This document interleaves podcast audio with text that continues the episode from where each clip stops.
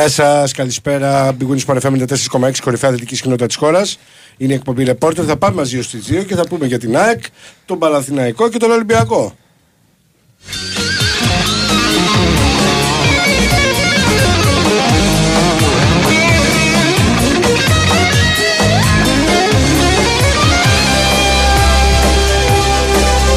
Εδώ είμαστε με Νίκο Αθανασίου. Καλημέρα και από εμένα και καλή χρονιά. Γιώργος Τσακύρης, περιμένουμε να έρθει και έρχεται ο Κώστας Νικολακόπουλος. Ε, έχουμε ούτως ή άλλως μια πολύ σημαντική αγωνιστική στροφή στο πρωτάθλημα. Επιτέλους. Ε, ε ναι, εντάξει. Επιτέλους. Ε, εντάξει, Επιτέλους. Μπήκαμε τώρα στο μήνα που το είχαμε Ε, πει. ναι. Έρχεται πολύ ωραίο έργο. Δεν τις μπορώ τις διακοπές ρε Γιώργο. Ε, εντάξει, Δεν έχει μπορώ, άλλο. ξενερώνω. Εντάξει, Ε, τώρα- τέλος, τέλος οι Τώρα διακοπές. Το Μάρτιο διακοπές πάλι. και καλαμαράκια τέλος. Έτσι. Μάρτιο πάλι, όντως. Λοιπόν, έχουμε πολύ πολύ σημαντική αγωνιστική ε, με, την, ε, με το ντέρμπι του Καραϊσκάκης να ξεχωρίζει μεταξύ του Ολυμπιακού και της ΑΕΚ σίγουρα μετά και τα αποτελέσματα της προηγούμενης αγωνιστικής. Επιπρόσθετα έχουμε την αναμέτρηση στη Θεσσαλονίκη του πρωτοπόρου ΠΑΟΚ ε, στην έδρα του Άρη. Ε, και αυτό είναι ένα πολύ έτσι, δυνατό τεστ. Ε, και βέβαια έχουμε και την ε, δεύτερη αναμέτρηση με φατίχτερη στον πάγκο του Παναθηναϊκού με τον Πανετολικό. έτσι, Βέβαια και έτσι όπως στη Λεωφόρο. είναι δομημένη η αγωνιστική, νομίζω ότι ο Παναθηναϊκός εντάξει, οκ, πρώτα φυσικά πρέπει να κάνει το καθήκον του, να πάρει το τρίποντο, αλλά είναι μια ευκαιρία να αυξήσει Να τη βγει διαφορά. κερδισμένος Ναι, γενικότερα. έτσι. Σίγουρα θα βγει κερδισμένος εάν νικήσει. Ναι, 100%. Δηλαδή, από κάποια ομάδα ή από κάποιες. κάποια. Το ιδανικό θα Η ήταν- αλήθεια είναι ότι το να, το να κερδίσει ο ΠΑΟΚ τον Άρη δεν τον ενδιαφέρει τον Παναθηναϊκό ιδιαίτερα αν θα βγει κερδισμένος συγκριτικά με τον Άρη. Αυτό εννοώ. Δεν Όχι. κοιτάει τον Άρη. Δεν μας ενδιαφέρει ο Ε, Άρης. ακριβώς. ο Άρης μας ενδιαφέρει να κερδίσει Ακριβώς. αύριο το βράδυ. Γι' αυτό το λέω.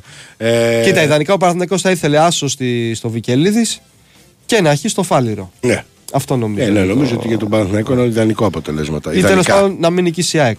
Ιδανικά αποτελέσματα. Καραϊσκάκι, είναι, Σίγουρα, ναι. σίγουρα.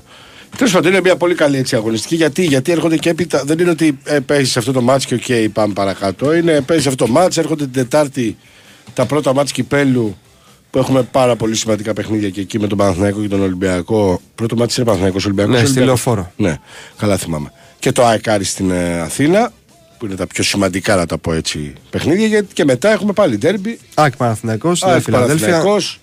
Ε, ο Ολυμπιακός με ποιο παίζει Κώστα; Καλώς ήρθες Γιώργος, Καλημέρα Κώστα. Τι κάνετε, καλή χρονιά κιόλας. Με την Την άλλη εβδομάδα Και παίζει Κηφισία. Κηφισιά. Ναι, εντάξει, έχει πιο βατό πρόγραμμα. Εντάξει, μετά. Και σε όσους μας ακούνε και σε εσάς, βέβαια. Και καλή φώτιση, ε. Και Σήμερα καλή της φώτων, φώτιση να ε, έχουμε σωστό. όλοι. Ε, Πράγματι να είναι η χρονιά ανέμακτη, όχι όπως τα προηγούμενα χρόνια. Αν μη τι άλλο δηλαδή τουλάχιστον. Έτσι.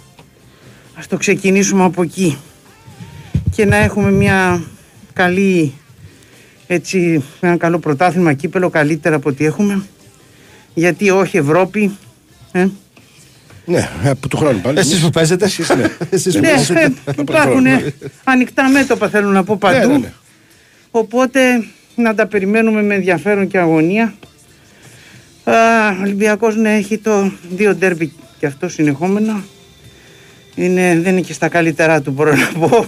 Ναι, ναι, ναι, εντάξει, με- είναι πολύ χοντρή κακή παρένθεση η Λαμία. Ε, θα ήταν καλό αν ήταν παρένθεση. Εγώ νομίζω ότι είναι το κακό που, που ερχόταν. Έτσι το έβλεπα. Γιατί- Γιατί, τα είχα δει όλα τα μάτια του Ολυμπιακού. Και Όταν- στις Σέρες, συγγνώμη, και στο Ναι. Περιστέρι.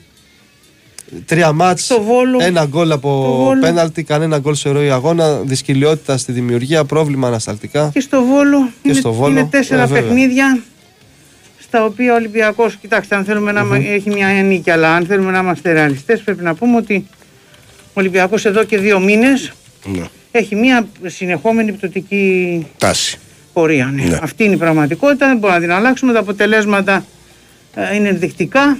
Κάποιες φορές σίγουρα μπορούσαν να ήταν διαφορετικά, δεν λέμε. Και τώρα ακόμα μπορούσε και στη Λαμία αν έμπαινε το πέναλτι, μία από τις τέσσερις ευκαιρίες μέσα σε πέντε λεπτά που έκανε, δεν έκανε άλλες, αυτές τις πέντε λεπτά, θα μπορούσε να ήταν αλλιώς τα πράγματα. Αλλά όταν σου πιάνει πέντε ας πούμε, όταν έχει πέντε σωτήρες επεμβάσεις ο goalkeeper, καλύτερα να μην μιλάς. Καλύτερα να μην μιλάς. Όταν έχει πέντε σωτήρες επεμβάσεις στο τερματοφύλακά σου, τώρα τι να λέμε. Παίζοντας με μια μικρομεσαία ομάδα, όσο και καλή να είναι η φετινή Λαμία, Αυτή είναι η πραγματικότητα. Δηλαδή θα μπορούσες και να χάσεις και να ήσουν αξιοπρεπή, ας πούμε. Μα μετά την κεφαλιά του Ντόι, αν δεν κάνω λάθος, Συμβαίνουν το 57 αυτά. ο Ολυμπιακός δεν έχει ούτε μία φάση να απειλήσει. Όχι φάση, δεν έχει τελική καν. Ούτε προπόθεση. δεν είναι. 35 Τελική. λεπτά τίποτα. Ναι. Όχι φάση. Φάση λες ότι συμβαίνουν αυτά να μην κάνεις φάση. Ε, να μην κάνεις έστω μια Αλλά να μην προσπάθεια. σουτάρεις. Τελικής. Ναι, ναι, ναι. Να μην σουτάρεις μία φορά, ρε αδερφέ, έξω από την περιοχή. Μπάσκετ η μπάλα χτυπήσει σε κανένα Κοντράρι, κόλλο κάνει και πει δείξη. μέσα. Ναι. Συγγνώμη δηλαδή. Πάρεις Και- κανένα κόρνερ, πάρεις μια στατική μπάλα, κάτι. κάτι. Όχι, δεν τα Ε, αυτό κάνεις είναι. καθόλου ο Ολυμπιακός. Αν εξαιρέσω και εγώ το κομμάτι αυτό που χάνει εκεί με το Μασούρα, που χάνει το πέναλτι. Ε, η που αρχή του χάνει τον δευτέρου από την ημιχρόνου. Καμαρά. αυτό είναι, ναι. Ο Αυτό. Ναβάρο την κάνει αυτή την παλιά στο Μασούρα, νομίζω. Ε. Όχι, ο Ποντένσιο. Οπότε δεν σε την κάνει στο Μασούρα το τατέτ. Ποντένσιο. Πολύ ωραία παλιά. Αν το έκανε ο Ναβάρο θα πανηγυρίζαμε. Ποντένσιο την έκανε. Λοιπόν, ο οποίος ήταν και από τους λίγους που το πάλεψαν ε, με Ναι, το ό,τι, πάλεψε, αλήθεια είναι. με ό,τι ας πούμε επιπολαιότητες Ε, στο ξέρουμε τέλος ότι την κάνει. κούρασε πολύ την μπάλα όμως. Ναι. Αλλά πράγματι. έπαιρνε πρωτοβουλίες πάνω του. Δηλαδή έβγαλε προσωπικότητα να πει: Εγώ θα καθαρίσω Αυτό, εδώ σήμερα. Αλλά τουλάχιστον, τουλάχιστον έβλεπε ένα παίχτη ο να οποίος προσπαθεί. Ναι. το, το προσπαθουσε να, να κάνει κάτι ας πούμε. Αλλά ουσία, Ναι. γιοκ. Δεν είχε. Ουσία εντάξει, ας το βάζω μασούρας, θα λέγαμε Ναι. ότι για assist. Σωστό κι αυτό. Έτσι είναι Απλά αυτά είχε τα πολλά πράγματα πατήματα μου ρε, στην περιοχή και γυρίσματα, ξέρεις από αυτή την άποψη το λέω. Που δεν ήταν τα καλύτερα. Ναι, τον αλλά έκανε δηλαδή τον μπακ εκεί της Λαμίας. Ας έπαιζαν και οι άλλοι έτσι πάντως Ναι, και ας νομίζω είχαν θα είχαμε την κάτι ίδια καλύτερο θα διάθεση, είχαμε. Σίγουρα θα είχε καλύτερο αποτέλεσμα. Κάτι Ολυμπιακός. καλύτερο θα είχαμε. Αλλά είναι αυτό που λες με την μπάλα. Το να πάει δοκάρι στο πέναλτι, άμα το, ε, σε εκείνο το δεκάλεπτο το γύρναγε ο Ολυμπιακός, δεν θα λέγαμε πολλά. Δηλαδή για μένα και για την ΑΕΚ, δύο μπάτς που έχει χάσει τώρα τα τελευταία εκτός έδρας που είναι το ένα που του ξουζεί η μπάλα, ζωντανεύει η μπάλα στα χέρια του Θανατσιάδη. Και το δεύτερο κάνει πέναλτι ο Μπουκουντή που δεν υπάρχει κανένας λόγος να κάνει πέναλτι εκεί, ας πούμε. Ε, εντάξει. Πάντως πραγματικά συ- Αν κέρδιζε η ΑΕΚ, δεν θα λέει κανείς. συναγωνίζονται πάντως οι ομάδες κορυφής φέτος Στην γκέλ, στην στις- κάφα. Στην κάφα, ναι. Όχι ισχύει. απλά γκέλα, Ισχύει, γκάφα, ας ισχύει, πούμε. ισχύει. Συναγωνίζονται. Λοιπόν, Έχει- συγγνώμη, έχουν κάνει κύριε. πολλές όμες. Πάμε ένα μικρό, Ναι, ένα μικρό break, break. και επιστρέφουμε. Ναι. Η Winsport FM 94,6 Μάθε τι παίζει με την Big Win. Και σήμερα η Big Win σε βάζει στα γήπεδα της Ελλάδας και σου κάνει πάσα στους σημαντικότερους αγώνες της ημέρας. Τα ντέρμπι επιστρέφουν στον Big Win Sport FM με τον Ολυμπιακό να μονομαχεί με την ΑΕΚ στο πιο μεγάλο μάτς της 17ης αγωνιστικής.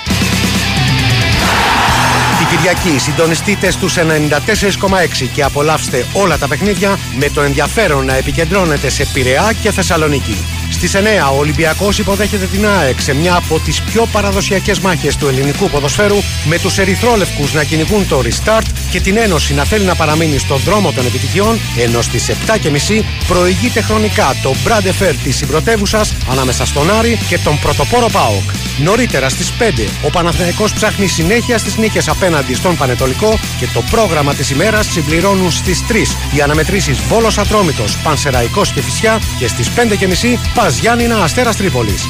Η Αυλαία πέφτει τη Δευτέρα με τον αγώνα Όφη Λαμία στις 8. Το τρίτο ημίχρονο παίζεται στο στούντιο με σχόλια, ρεπορτάζ και φυσικά ανοιχτές γραμμές για τους ακροατές.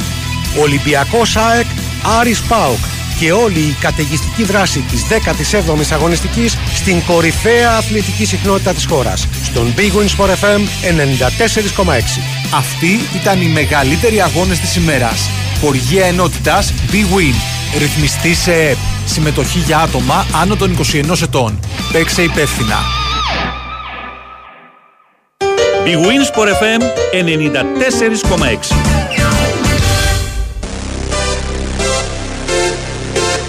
Επιστρέψαμε λοιπόν. Ε, Πώς θέλετε να αρχίσουμε, κύριε; Πάμε με. Πάμε ΑΕΚ. με χρονική σειρά. ΑΕΚ. Πάμε και με χρονική, ό,τι θέλετε. Πάμε με αλφαβητική, πάμε με βαθμολογική, τι θέλετε. Ό,τι Α, γουστάρετε. Ολυμπιακός παίζουμε πρώτα ΑΕΚ. Ωραία, έχει, φιλοξενούμενοι. έχει, Ναι, ναι, πάμε. αφού έχει ντέρμπι, σωστά βέβαια. Πάμε, Έτσι. πάμε, ναι. πάμε με ΑΕΚ, η οποία έχει μόνο ευτυχώς καλά μαντάτα σε ό,τι αφορά το αγωνιστικό της κομμάτι και τις επιστροφές εννοώ, γιατί δεν μπορεί να θεωρείται καλό μαντάτο απλά του κέρδισε το βόλο. Αυτό έλειπε εδώ ε, να μην το έκανε.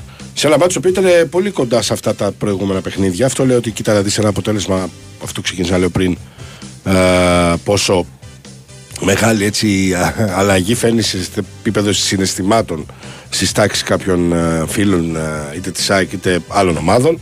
Η ΑΕΚ δεν έκανε τρελά πράγματα και απίθανα συγκριτικά με ε, τα προηγούμενα παιχνίδια. Απλά ο Στάλκοβιτς έβγαλε δύο όταν χρειάστηκε. Έβαλε δύο και ένα γκολ ακόμα, τρία και πήρε την νίκη. Ε, τολμώ να πω ότι στο Αγρίνιο, ειδικά μέχρι το 60 και στο, τις Σέρες μέχρι και το σημείο που ισοφαρίστηκε ήταν πολύ καλύτερη. Έκανε πολύ πιο ουσιαστικές στιγμές απειλής στους αντιπάλους της. Είχε βάλει δύο γκολ και θα μπορούσε να βάλει και τρίτο και τέταρτο πολύ πιο καθαρές ευκαιρίες από ό,τι είχε προχθές με το βόλο για να βρει τρίτο και τέταρτο γκολ και δεν τα έκανε. Ε, και όπως αυτά τα δύο μάτια δεν πήρε τίποτα. Τίποτα. Πήρε ένα βαθμό τέλος πάντων, από ένα βαθμό. Ε, σε αυτό με τον Βόλο πήρε τρεις βαθμούς και μάλιστα ε, σβηστά. Ένα πολύ πολύ πολύ σημαντικό γεγονός ότι έδειξε πάλι ο Λιβάη Γκαρσία ότι είναι σε πολύ καλή κατάσταση, ότι έχει επιστρέψει στην beast mode φάση του. Ε, με, όχι μόνο με τα γκολ, που θα μου πείτε αυτό είναι και η πέμπτουσία του ποδοσφαίρου Παύλα και του Φορ να σκοράρει και όταν έχει βάλει σε τέσσερα τελευταίες στα α, τέσσερα τελευταία μάτς που έχει παίξει πέντε γκολ σίγουρα αυτό δείχνει ότι είναι σε πολύ καλή κατάσταση ο Διεθνής από το Τρινιντάντ και Τομπάγκο επιθετικός αλλά εγώ κάνω λόγο περισσότερο για το παιχνίδι του είναι ακριβώς αυτό που είχε λείψει από την ΑΕΚ το παιδί παίρνει όλες τις πρώτες μπάλες δεν πέφτει δημιουργεί χώρους που δεν υπήρχαν πριν χωρίς αυτό στο παιχνίδι της ΑΕΚ. Είναι αλήθεια και τις αξιοποιεί υπέροχα η τριάδα Τζούμπερ, Ελίασον και Γκατσίνοβιτς. Αν γίνουν και λίγο πιο α, ουσιαστικοί στο τελείωμα, νομίζω ότι θα, μέχρι το Φλεβάρι θα αρχίσουμε να βλέπουμε την περσινή ΑΕΚ. Αναμενόμενα πράγματα είναι αυτά βέβαια, διότι εκτός ότι υπάρχει μια συνέχεια και μια αγωνιστική συνέπεια λόγω και της παρουσίας του Αλμέιδα στον πάγκο αλλά και του Ρόστο που είναι το ίδιο. Ε, δεν υπάρχουν τα ευρωπαϊκά μάτς, τα πλέον 10 παιχνίδια που και δεν είχε δώσει πέρσι για παράδειγμα, αλλά και οι 8 με 9 τραυματισμοί που είχε που δεν είναι φυσικό. Δεν είναι φυσιολογικό να συμβαίνει. Να έχεις 8 και 9 απουσίες σε 2-3 μάτσε, ας πούμε, σε ε, το ένα γιατί είναι θλάση, το άλλο γιατί έχει ίωση, το τρίτο γιατί του σκίστηκε στην προπόνηση ε, δίπλα από το καλάμι, με το πόδι. Ε, το τέταρτο γιατί έχει πάθει στα πλευρά χτύπημα πάνω στην προπόνηση. Ήταν πάρα πολλά η αλήθεια είναι. Τα 8 πρόσωπα να σου λείπουν και αποδείχθηκε νομίζω με το μάτι με τον Βόλο. Γιατί λέγαμε στα προηγούμενα ότι ναι, μεν δεν είναι δικαιολογία το ότι σου λείπουν 8 παίχτες και είσαι στο 0-2 ή στο 1-2 και δεν κερδίζεις. Αλλά απ' την άλλη, όταν έχεις να φέρεις από τον πάγκο το Μάνταλο, το Πισάρο, το Μπόλσε, τον Άμραμπατ, ε, είναι σαφέστατα το Γιόνσον, είναι σαφέστατα πολύ πιο εύκολη ε, η διατήρηση του ρυθμού και της έντασης που θέλει να επιβάλλει πάντα στην ομάδα του ο Ματίας Αλμέδα και το έκανε και το είχαμε βιώσει όλοι ε, την περσινή περίοδο σε πάρα, πάρα πολύ μεγάλο βαθμό. Από το 60-65 οι πέντε μεσοεπιθετικοί της ΑΕΚ άλλαζαν στο 95% των αγώνων. Δεν είναι τυχαίο αυτό, όπως και τα στατιστικά που λένε την αλήθεια αυτή. Ε, ένα καλό μαντάτο ήταν η εικόνα του Πίγιου σίγουρα γιατί τραβάει, θα τραβήξει ένα κουπί παραπάνω ο συγκεκριμένος μαζί με το Σιντιμπέ και φαντάζομαι, διότι και αυτός έχει κάνει 100 αγώνες στην καριέρα του αριστερό μπακ. Ε, αν δεν αποκτηθεί παίχτης, εγώ επαναλαμβάνω ότι αυτό που προκύπτει από το ρεπορτάζ είναι ότι η ΑΕΚ είναι κοντά σε δύο περιπτώσεις παικτών. Χωρίς αυτό να σημαίνει ότι κλείνει αύριο μεθαύριο. Το κοντά, όταν λέμε στην Ελλάδα, να ξέρετε ότι μπορεί να γίνει μακριά σε ένα πεντάλεπτο με δύο ανταλλαγές mail. Δεν χρειάζεται παραπάνω πράγματα και δύο επαφές. Αλλά προέχει να δούμε αυτούς που υπάρχουν και ούτως ή άλλως νομίζω ότι σε αυτόν τον απαιτητικό μήνα που είναι ο Ιανουάριος, ακόμα και αύριο να αποκτηθεί κάποιος, πολύ δύσκολα θα παίξει στα μάτια που έρχονται. Είτε με τον uh, Παναθηναϊκό, είτε μετά τον Ολυμπιακό εννοώ έτσι βέβαια, είτε με τον Άρη, είτε με τον Ατρόμητο στο Περιστέρι. Πάρα πάρα πολύ δύσκολο έως ανέφικτο το βλέπω. Γι' αυτό και ξεκαθάρισε ο coach ότι ακόμα και να γίνει κάτι που ψάχνουμε και δουλεύουμε, δεν θα γίνει με προοπτική να καλυφθούν τα κενά που υπάρχουν ή που, προ, που ξέραμε ότι θα έρθουν λόγω των ε, διεθνών συγκεκριμένων διοργανώσεων ε, αλλά με γνώμονα το μέλλον και την ουσιαστική τους συμβολή στην, αξιο... στην αναβάθμιση και ε, εξέλιξη του ρόστερ μας. Ε, είναι αυτό που λέγαμε, αλλά νομίζω ότι ευτυχώς που τα λέει καλύτερα ο Ματίας Αλμέδα γιατί εντάξει είπαμε εμείς τα λέμε γιατί έτσι πρέπει να τα λέμε και μας τα λένε να τα λέμε και όλα αυτά που λέτε τέλος πάντων Λες και εμείς δεν θέλουμε οι ομάδες να πάρουν καλύτερο αριστερό μπακ, ξέρω εγώ, ή καλύτερο τάδε. Ή... Ξέρουν πολύ καλά αυτοί που είναι εκεί που είναι τι πρέπει να κάνουν. Τώρα, σε ό,τι αφορά τον σχηματισμό με τον Ολυμπιακό, εντάξει, νομίζω ότι σε ό,τι αφορά την δεκάδα. Ε, προσωπικά δεν περιμένω πολλές εκπλήξεις ή κάποια διαφορετική προσέγγιση τακτικά από τον Ματίας Αλμέιδα. Ε, ε, ναι, το ερωτηματικό ε. εμένα είναι αν θα ξεκινήσει δεξιά τον Ελίασον ή τον Άμραμπατ που είναι 50-50 πάντα αυτή η επιλογή. Α, όχι, Ελίασον, ναι, είναι, είναι 50-50 αυτή η επιλογή. Αν θελήσει να παίξει πρώτα ξύλο με το αντίστοιχο αριστερό μπακ του Ολυμπιακού και να το εξαντλήσει λίγο, να το πω έτσι. Ο... Δεν είναι στα καλά το Ελίασον τώρα; Μια χαρά είναι. Α. Μια χαρά είναι. Ε, αλλά είναι και τρία, ξέρεις, είναι διαχειριστικό στα, μπροστά του άλλα τρία μάτς.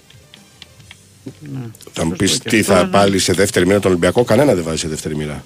σα ίσα από το πάει ευθεία. Απλά σου λέω ότι θεω, μπορεί να θεωρήσει ότι είναι εμπειρίας παίχτης πολύ μεγαλύτερης ο Άμραμπατ.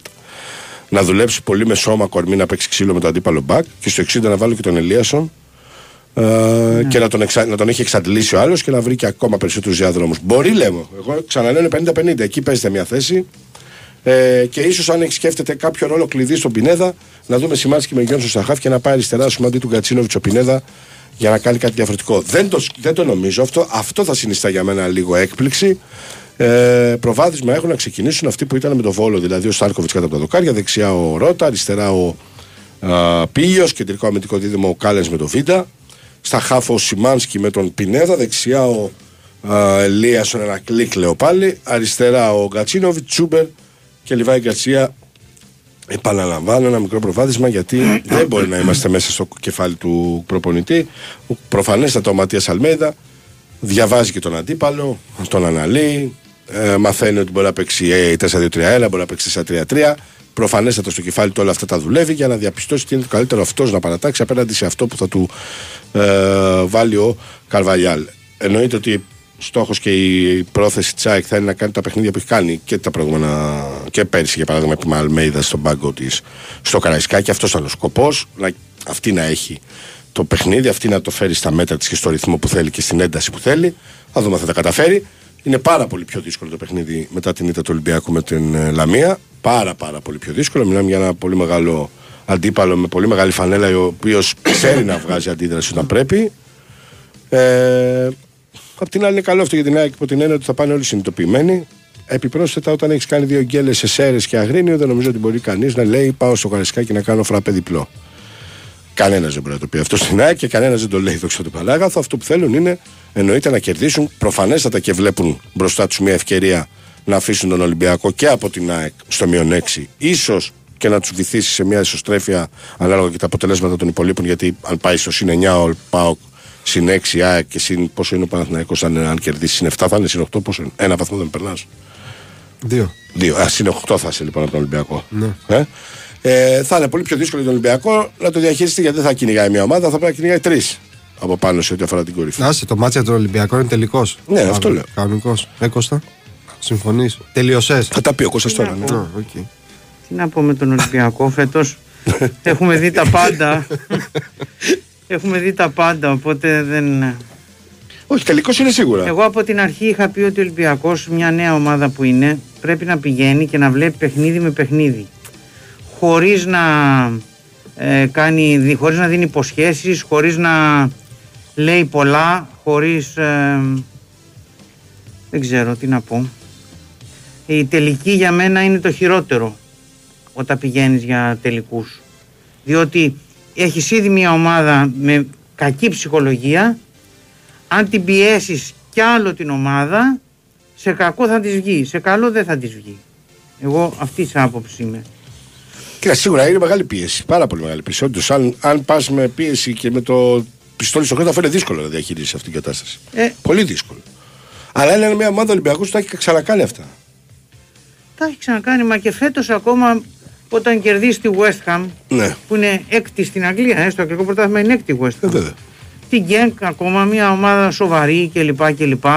Πάντως γενικότερα ο Ολυμπιακός ως οργανισμός τα τελευταία πολλά χρόνια δεν έχει μάθει να δίνει τελικούς επιβίωσης στην διε- διεκδίκηση ενός πρωταθλήματος. Πόσο Όχι. έχουμε αύριο, 7 Ιανουαρίου.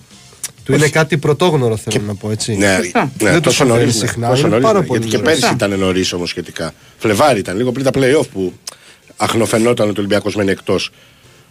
Και τελικά έμεινε στη λεωφόρο. Ναι, άργησε πολύ. Πέρσι- πέρσι ο Κρατήθηκε. Ολυμπιακός Πήγε και κάνει το είχε- διπλό μέσα στην ΑΕΚ τότε. Είχε το καλό ο Ολυμπιακός πέρσι, ενώ είχε ξεκινήσει τόσο άσχημα, ότι είχε ένα προπονητή που μα Έχεις δίκιο. ήξερε και το ξέραμε, με τα καλά του και με τα άσχημά του. Ήξερε να την κρατήσει την ομάδα. Ναι. Και δεύτερον, είχε 5-6 προσωπικότητες ε, επίπεδου πάνω από το μέσον όρο του ελληνικού πρωταθλήματος. Και το Χουάνκ και τον Εμβιλά. Ναι, είχε καλές Και τον Μπακαμπού. Μπακαμπού. Αυτοί είναι παίχτε πάνω από το επίπεδο Ναι, ναι, ναι, του έχεις πρωταθλήματος. Ακόμα και έμπειρους παίχτε. Είχε το Χάμες πριν αρχίσει να κάνει τα τρελά.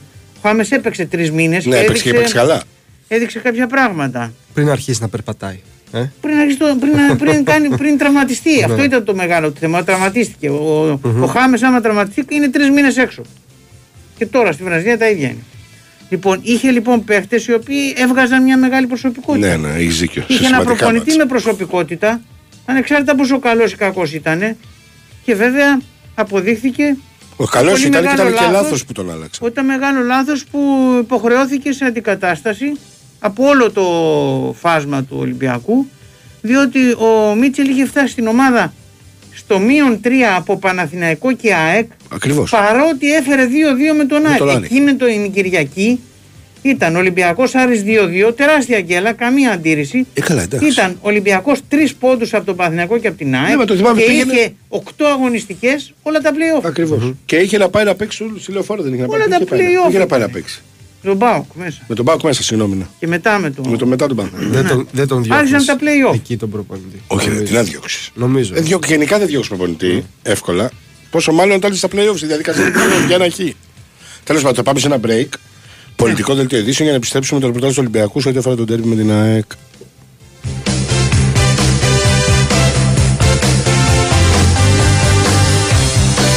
Επιστρέψαμε, ε. Βλέπω το φωτάκι που άναψε. Αλλιώς δεν το καταλάβαινα όπως αντιλαμβάνεσαι. Πώς μπήκαμε έτσι, τι έγινε. Είδες, τι πόσο, συνέβη, τι πόσο ωραία συνέβη. μπήκαμε. Είναι Να το μια σφαγή φώτον. του δράμα. Είναι το φώτον για αυτό.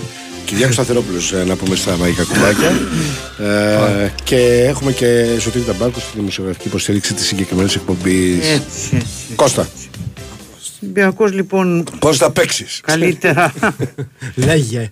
καλύτερα, καλύτερα να επιστρέψει στα νικηφόρα στα αποτελέσματα μετά από, τις- από την αποτυχία του να πάρει κάτι από τα παιχνίδια στο Περιστέρι και, στο, Βο- ε, και στο, στη Λαμία μόλις ένα βαθμό ενεργητικό και πολύ ήτανε άμα, δεν μπορεί, άμα βάζεις 0 γκολ πώς θα, τι, τι βαθμούς θα πάρεις Α, θα δούμε τι θα κάνει ο προπονητής, σκέφτεται κάποια πράγματα, κάποιες αλλαγές.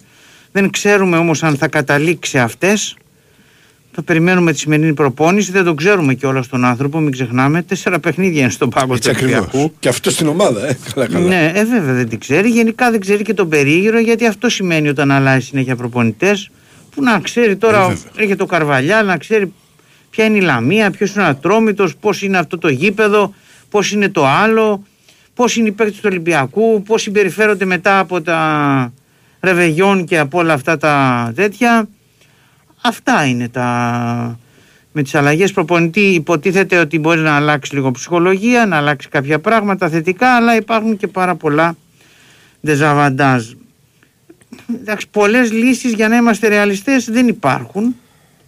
Ε, ξεχνάμε Καταρχήν ότι υπάρχει αυτή η σκέψη που λέγεται για 4-3-3 και υπάρχει αυτή η σκέψη είτε με τον Αλεξανδρόπουλο τρίτο στόπερ ή με- είτε με αλλαγή θέση του Φορτούνη χάφνε στον άξονα. Αλλά επαναλαμβάνω δεν είναι κάτι Όχι, που σίγουρα, μπορούμε να το εννοείται. επιβεβαιώσουμε μέσα από την προπόνηση. Αυτό λέω.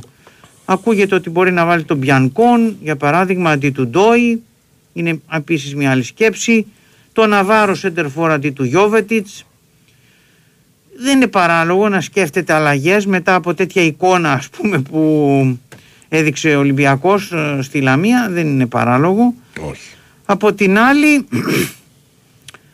δεν ξέρω αν είναι ακριβώς το, συγγνώμη, το θέμα για τον Ολυμπιακό να αλλάξει ένα, δύο, τρεις παίχτες ε, στην ενδεκάδα του γιατί το θέμα είναι να έχεις ε, παίχτες να σου κάνουν τη διαφορά. Ο Ολυμπιακός μην ξεχνάμε ότι δεν έχει τον ε, Ελκαμπή ο οποίος είναι ο πρώτος του σκόρερ και όσο και αν δεν είναι ένας ε, super duper επιθετικός αποδεικνύεται ότι του λείπει. Ο Μπιέλ έπαθε εκεί μια τίποτα ουσιαστικά δεν είναι, αλλά τέλος πάντων φοβήθηκε πολύ, Πρέπει να πόνεσαι πολύ. έχει εκεί, ακόμα ε. ενοχλήσεις και μπορεί να μην παίξει. Ο Ελαραμπή προέρχεται από θλάση.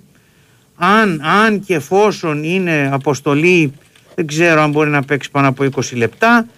Όλα αυτά είναι προβλήματα που δεν ε, δίνουν πολλές επιλογές, να το πούμε έτσι.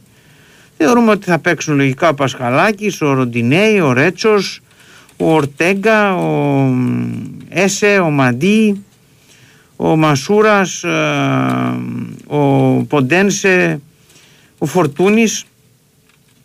αυτή και είπαμε τα διλήμματα που υποτίθεται ότι υπάρχουν.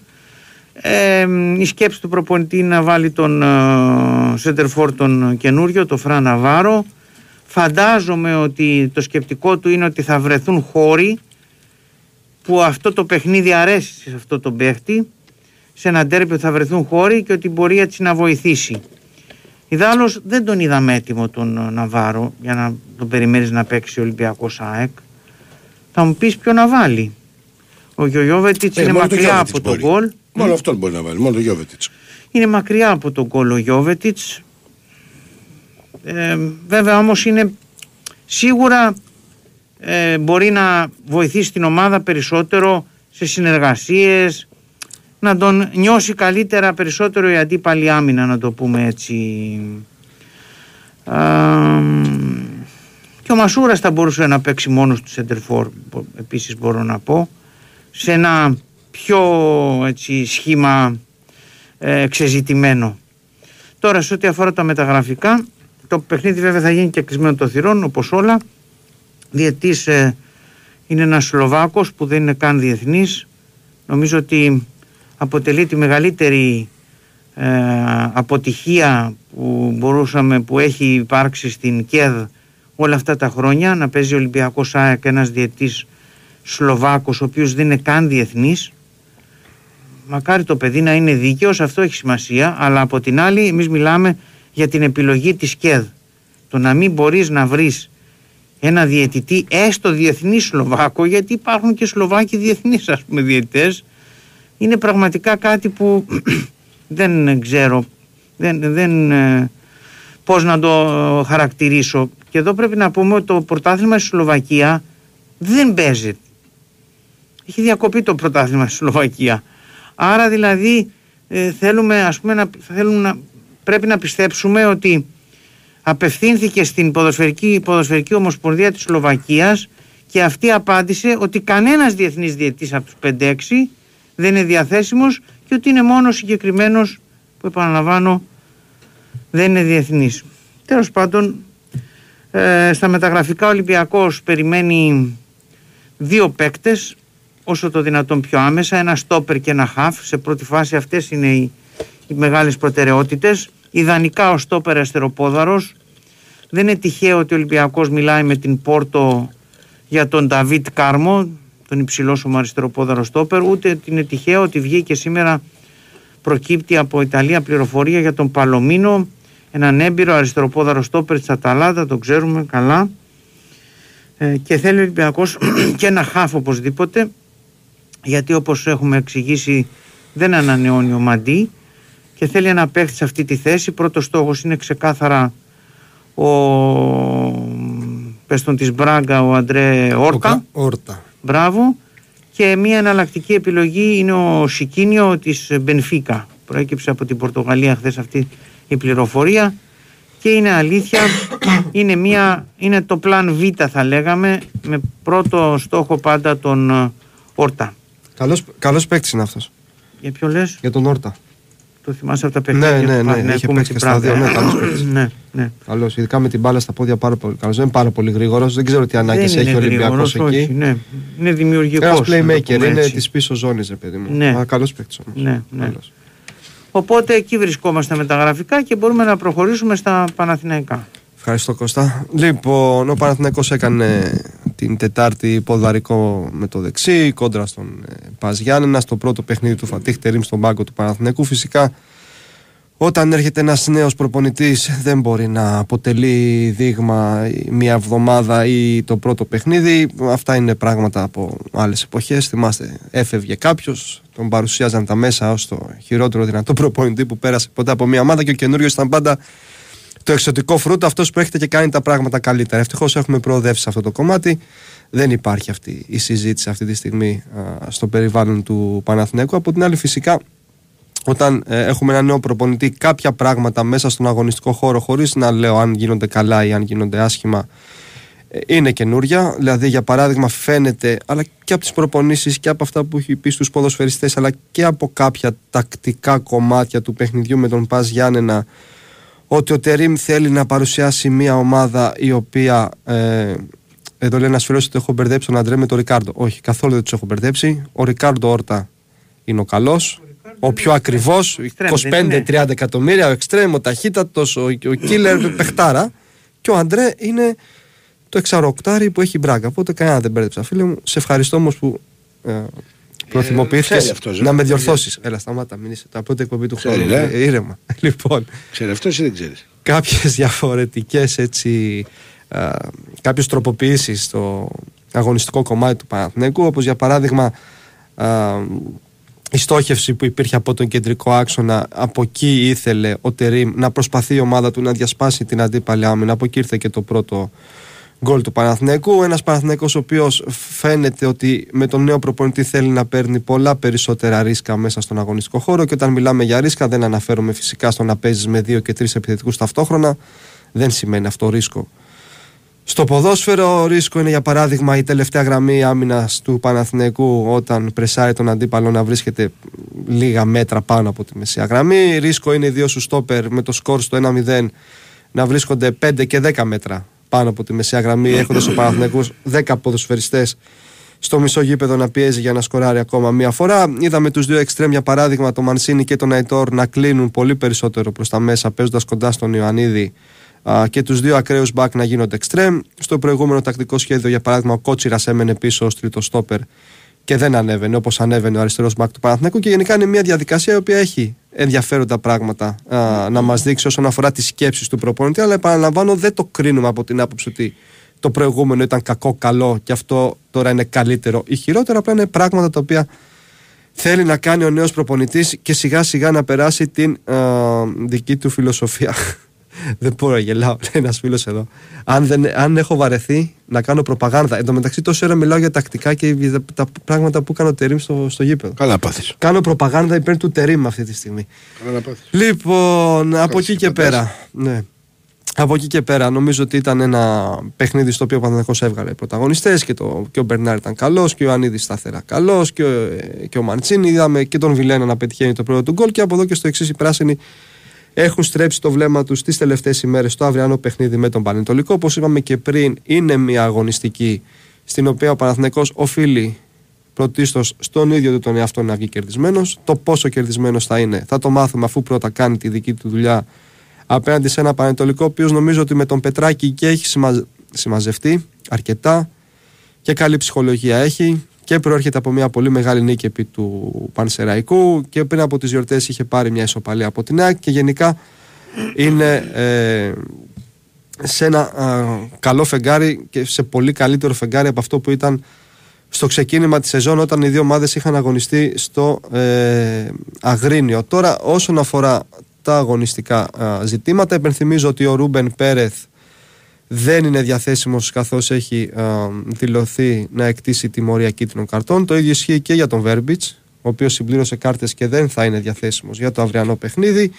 Από εκεί και πέρα, εκτός συγκλονιστικού απρόπτου, εκτός αποστολής, θα συνεχίσει να είναι και ο Μπαρτ Σέγκεφελτ, ο οποίος σήμερα έκανε μόνος του, οπότε νομίζω είναι απίθανο να τον ε, δούμε στην ε, αποστολή. Σε μια αποστολή που αναμένεται να είναι για πρώτη φορά ο Δημήτρης Λιμιό, η πρώτη μεταγραφή του Παναθηναϊκού τον Ιανουάριο. Είναι σε πάρα πολύ καλή κατάσταση όσον αφορά. Ε, Έχεις κάνει και δεύτερη δηλαδή; ε, Έχεις κάνει και δεύτερη; τι είπα; Η πρώτη. Θα κάνω και δεύτερη. Δεν είναι σωστό, θα το συζητήσουμε Πολύ απ' σωστό. έξω. Πολύ Όχι. σωστό. Η μοναδική θα πω εγώ. Ω, πολύ σκληρός. Έτσι, για να- Ένα μήνα κανένα μήνυμα ίντρικα να γουστάρουμε. Ε. Πάμε να πάρουμε παίχτη, ρε. η, πρώτη, η πρώτη και η μοναδική θα πω. Εγώ αρχίζω τα μηνύματα. όχι, όχι. εντάξει. Όχι, για, δεν το όνομα, αυτό. για όνομα. Πρώτη και τελευταία. Ε, έτσι, μια χαρά. Η πρώτη και η Γίνει εδώ τελευταία. του- Ε. του κοντρόλιο γάμου. θα στα φύγω, μηνύματα. θα, θα αποχωρήσω. Εγώ. Λοιπόν, ε, ο Λιμιός θα είναι στην αποστολή. Τώρα, όσον αφορά την ενδεκάδα, επειδή δεν τον παίζει. έχουμε δει τον Τερίμ πώς ακριβώς διαχειρίζεται τις ενδεκάδες από παιχνίδι σε παιχνίδι, γιατί υπάρχει και το μάτς της Τετάρτης με τον Ολυμπιακό, υπάρχει και το μάτς της Κυριακής έπειτα με την ε, ΑΕΚ. Θεωρώ ότι κάποιες λίγες αλλαγές θα τις κάνει. Τώρα έτσι να κάνω και μια πρόβλεψη για την ενδεκάδα γιατί πριν από λίγο ολοκληρώθηκε η τελευταία προπόνηση του Παναθηναϊκού οπότε όπως καταλαβαίνετε ακόμα δεν έχω εικόνα. Ο Μπρινιόλη αναμένεται να είναι κάτω από τα δοκάρια. Ο Μλαντένοβιτς λογικά αριστερά γιατί ο Χουάνκαρ ναι μεν μπήκε χθες και σήμερα προπονήθηκε κανονικά αλλά έχασε τρει-τέσσερι προπονήσεις καθώς είχε ίωση. Στο κέντρο της άμυνας δεν υπάρχουν επιλογές. Ο Γετβάη με τον Αράο α, αναμένεται να παίξουν σε αυτές τις δύο θέσεις. Δεξιά να δούμε αν θα ξεκουράσει τον Βαγιανίδη για να βάλει τον Κότσιρα, ώστε ο Βάγια να είναι ξεκούραστος για τα δύο ντέρμπι που έρχονται. Στη μεσαία γραμμή το κενό του Ρούμπεν στο 6 θα το καλύψει ή ο Τσέριν α, ή ο Ζέκα. Στο 8 θα είναι ο Βιλένα, στο 10 θα είναι ο Μπερνάρτ. Στα δύο άκρα από τη στιγμή α, που είναι έξω ο Βέρμπιτς, είναι έξω και ο Παλάσιος. Υπάρχει μόνο ο Μαντσίνη και ο Αϊτόρ και στην κορυφή της επίθεσης εκτός συγκλονιστικότητα του απρόπτου θα είναι ο Φώτης Ιωάννης. Τώρα, όσον αφορά το μεταγραφικό κομμάτι, για το οποίο στέλνετε Τους και τα απασχολεί και για το περισσότερα lifestyle μηνύματα. του, ε; Το; Απασχολεί και για το lifestyle του. Ποιος δε. Α, ο Ιωαννίδης. Ε, κοίταξε να δεις. Επειδή ε, έγινε λίγο, βγήκε το θέμα σε μια πρωινή εκπομπή. Κάπου έγινε ένα και ήμουν, έβλεπα στο Ναι. σπίτι είχα το μικρό και ακούω στο Γιάγκα σε μια φάση θα ναι, μας ναι, πεις, είσαι δεν μαζί θέλω του και να λέω, πω. Ξέρεις τι, Ποια είναι, ρε, μου, τι στείλανε, λέει. μου στείλανε και από το Χαμπάρι δεν site. είχα πάρει. Μου στείλανε και από το site τα παιδιά εκείνο το πρωί, ξέρω εγώ. Συγγνώμη. Ναι, βγήκε αυτό να το βάλουμε. Λέω όχι, εγώ λέω όχι. Ε, ναι, τι να Εντάξει, άλλο αυτό μπήκε βέβαια. Γιατί το βάλαν όλοι οι υπόλοιποι, οπότε κατάλαβες. Σου λέει. Εντάξει, τόσο άλλος, εμείς, live ε, γιατί να μην το style έχουμε; είδηση έχει, Ναι, ίδια. δεν μ' αρέσουν εμένα αυτά. Ούτε ρε παιδί με. μου, ούτε- Ε, μα δεν το- είναι το δικιά θεωρώ μας. ανούσιο. Γι' αυτό δεν Δεν κάνεις είναι αυτό. δουλειά μας. Μα γι' αυτό δεν κάνεις αυτό το ρεπορτάζ. Έλα, Νίκο. δε. Στα έκανε. Στα έγραφε εκεί στο Στα τσάου, έγραφα, ε. ξέρω εγώ. Πού έβγαλε- Πού είναι αυτά; Όχι, αυτά τα χελό είναι πιο καλά τώρα. Αυτά, νομίζω. ξέρω πιο, εγώ πιο, ποια πιο είναι. ποιοτικά. Έτσι. Λοιπόν, Θα δεν- πήγαινες δεν να μας τον βάλετε τον ενδιαφέρει. αδερφό μας στο Το- μακελιό. ναι. Ακόμα καλύτερα. Έτσι να πούμε. λοιπόν, δεν μας ενδιαφέρει. Τον τι Κώστα τον κάνει- παλαιολόγο, λέει ο Νικολάκο, ε. Τι, Ο Παλέ.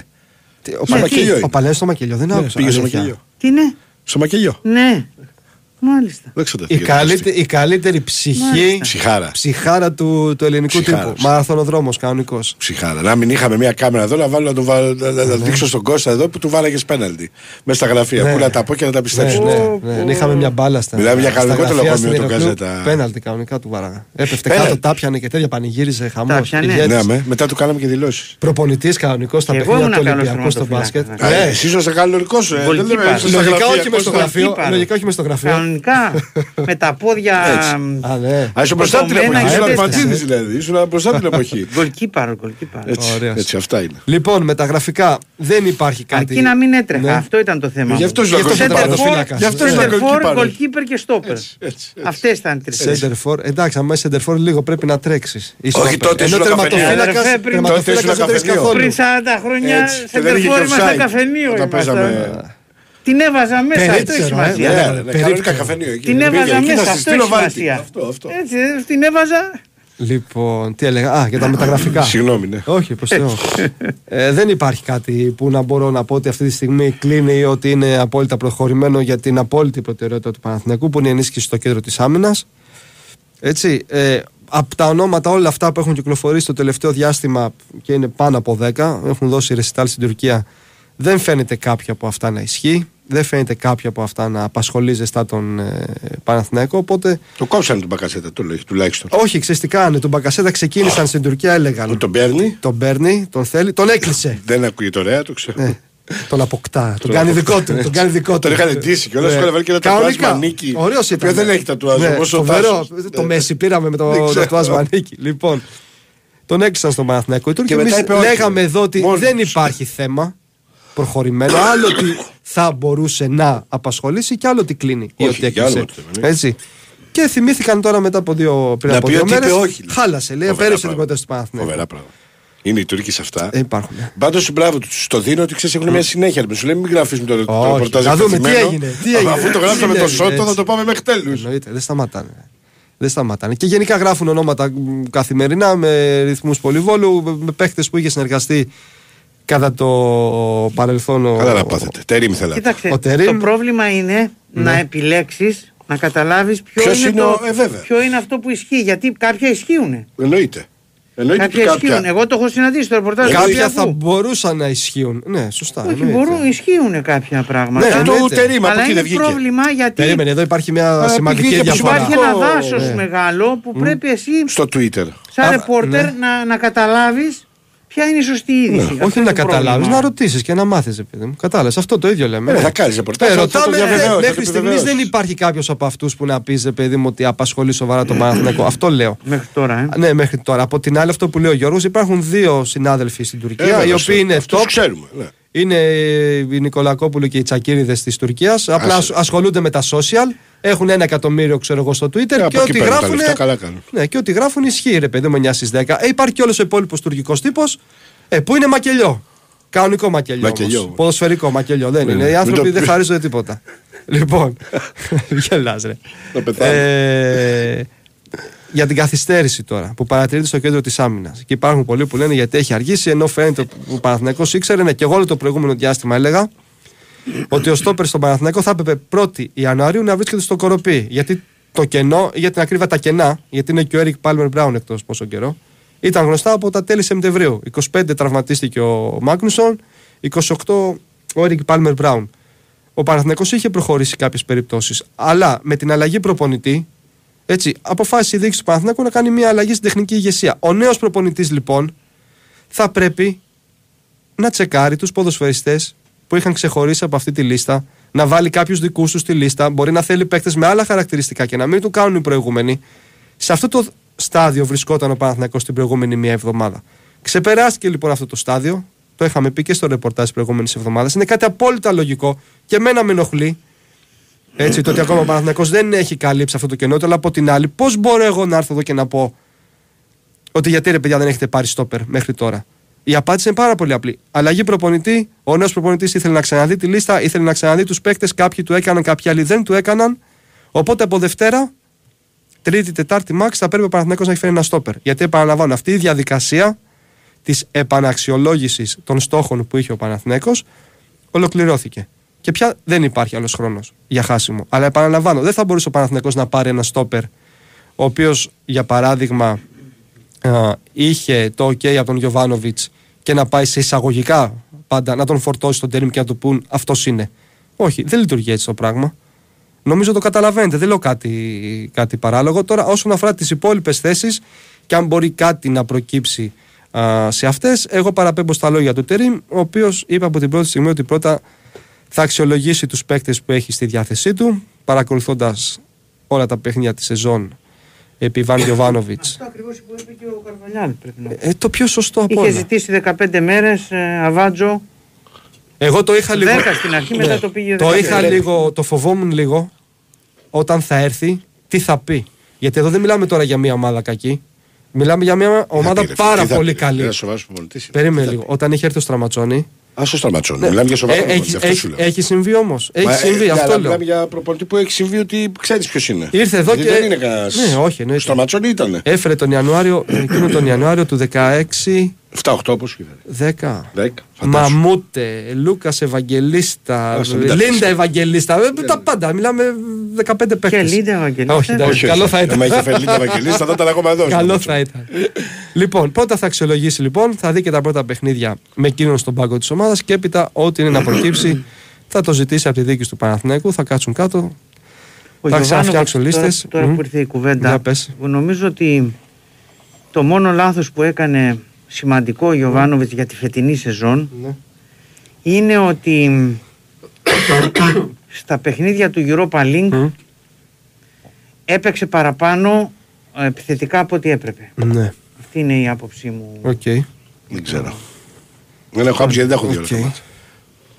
Εγώ νομίζω ότι σε αυτά τα παιχνίδια. Παρασύρθηκε από τα ε, παιχνίδια του Παναθηναϊκού με τη Μαρσέη, το πρώτο με τη Βιαρεάλ και πήγε να παίξει πολύ παραπάνω από αυτό που είχε φτιάξει δύο χρόνια ο προπονητής. Ναι. Μπορεί, Έτσι είναι εγώ πιθανό. είδα. Κοιτάξτε, Δεν να το δεις, έγινε μια αλλαγή, τέλος πάντων μια τροποποίηση στο κομμάτι αυτό ότι ο φετινός Παναθηναϊκός θα έπαιρνε περισσότερα ρίσκα από τον Παναθηναϊκό των δύο προηγούμενων ετών. Στο πρωτάθλημα δεν μπορώ να πω ότι δεν του βγήκε. Έτσι. Τώρα στην Ευρώπη, σε πρώτη φάση του βγήκε, μπήκε στου ομίλου και έπειτα στα μάτς του Europa League, εκεί νομίζω ότι είναι θέμα λεπτομεριών καθαρά. Δηλαδή δεν είναι θέμα ε, τακτικής αντιμετώπισης των παιχνιδιών, γιατί έπαιξε πολύ επιθετικά ή πολύ αμυντικά. Δηλαδή, αν βάλουμε κάτω τα παιχνίδια, θα εντοπίσουμε σε αυτά τρομερά ατομικά λάθη. Τρομερά ατομικά λάθη. Του Μπρινιόλη στο Ρεν το έφαγε από τα 20-25 μέτρα πνίγοντας τον γκολ. Μπάλα μέσα από τα χέρια του. Ισοφαρίζει ο Παναθηναϊκός πάει μετά ο Βιλέ να κάνει ένα χαζό πέναλτι, ας πούμε, και εκεί τελειώνει το παιχνίδι. Στο παιχνίδι με τη Μακάμπι Χάιφα, μία λάθος έξω του τερματοφύλακα. Δηλαδή, στη- στο Villarreal, assist του Αράο στους ε, επιθετικούς της Ισπανικής ομάδας. Γενικά υπήρχαν πάρα πολλά ατομικά λάθη. Αλλά όλη αυτή η μετάβαση από μια ομάδα η οποία δεν έπαιζε με μεγάλο ρίσκο και έγινε φέτος μια ομάδα η οποία έπαιρνε περισσότερα ρίσκα. Ναι, σε κάποια παιχνίδια δεν διαφωνώ, κυρίως όμως στο ελληνικό πρωτάθλημα, στα ντέρμπι.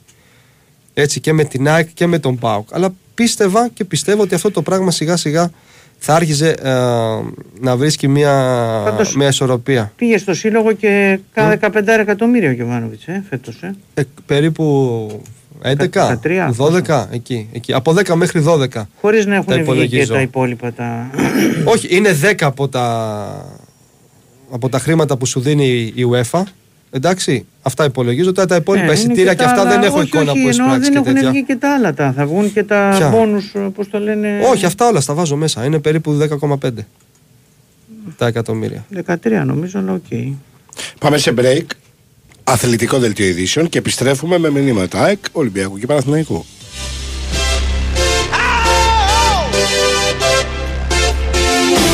Εδώ είμαστε, επιστρέψαμε.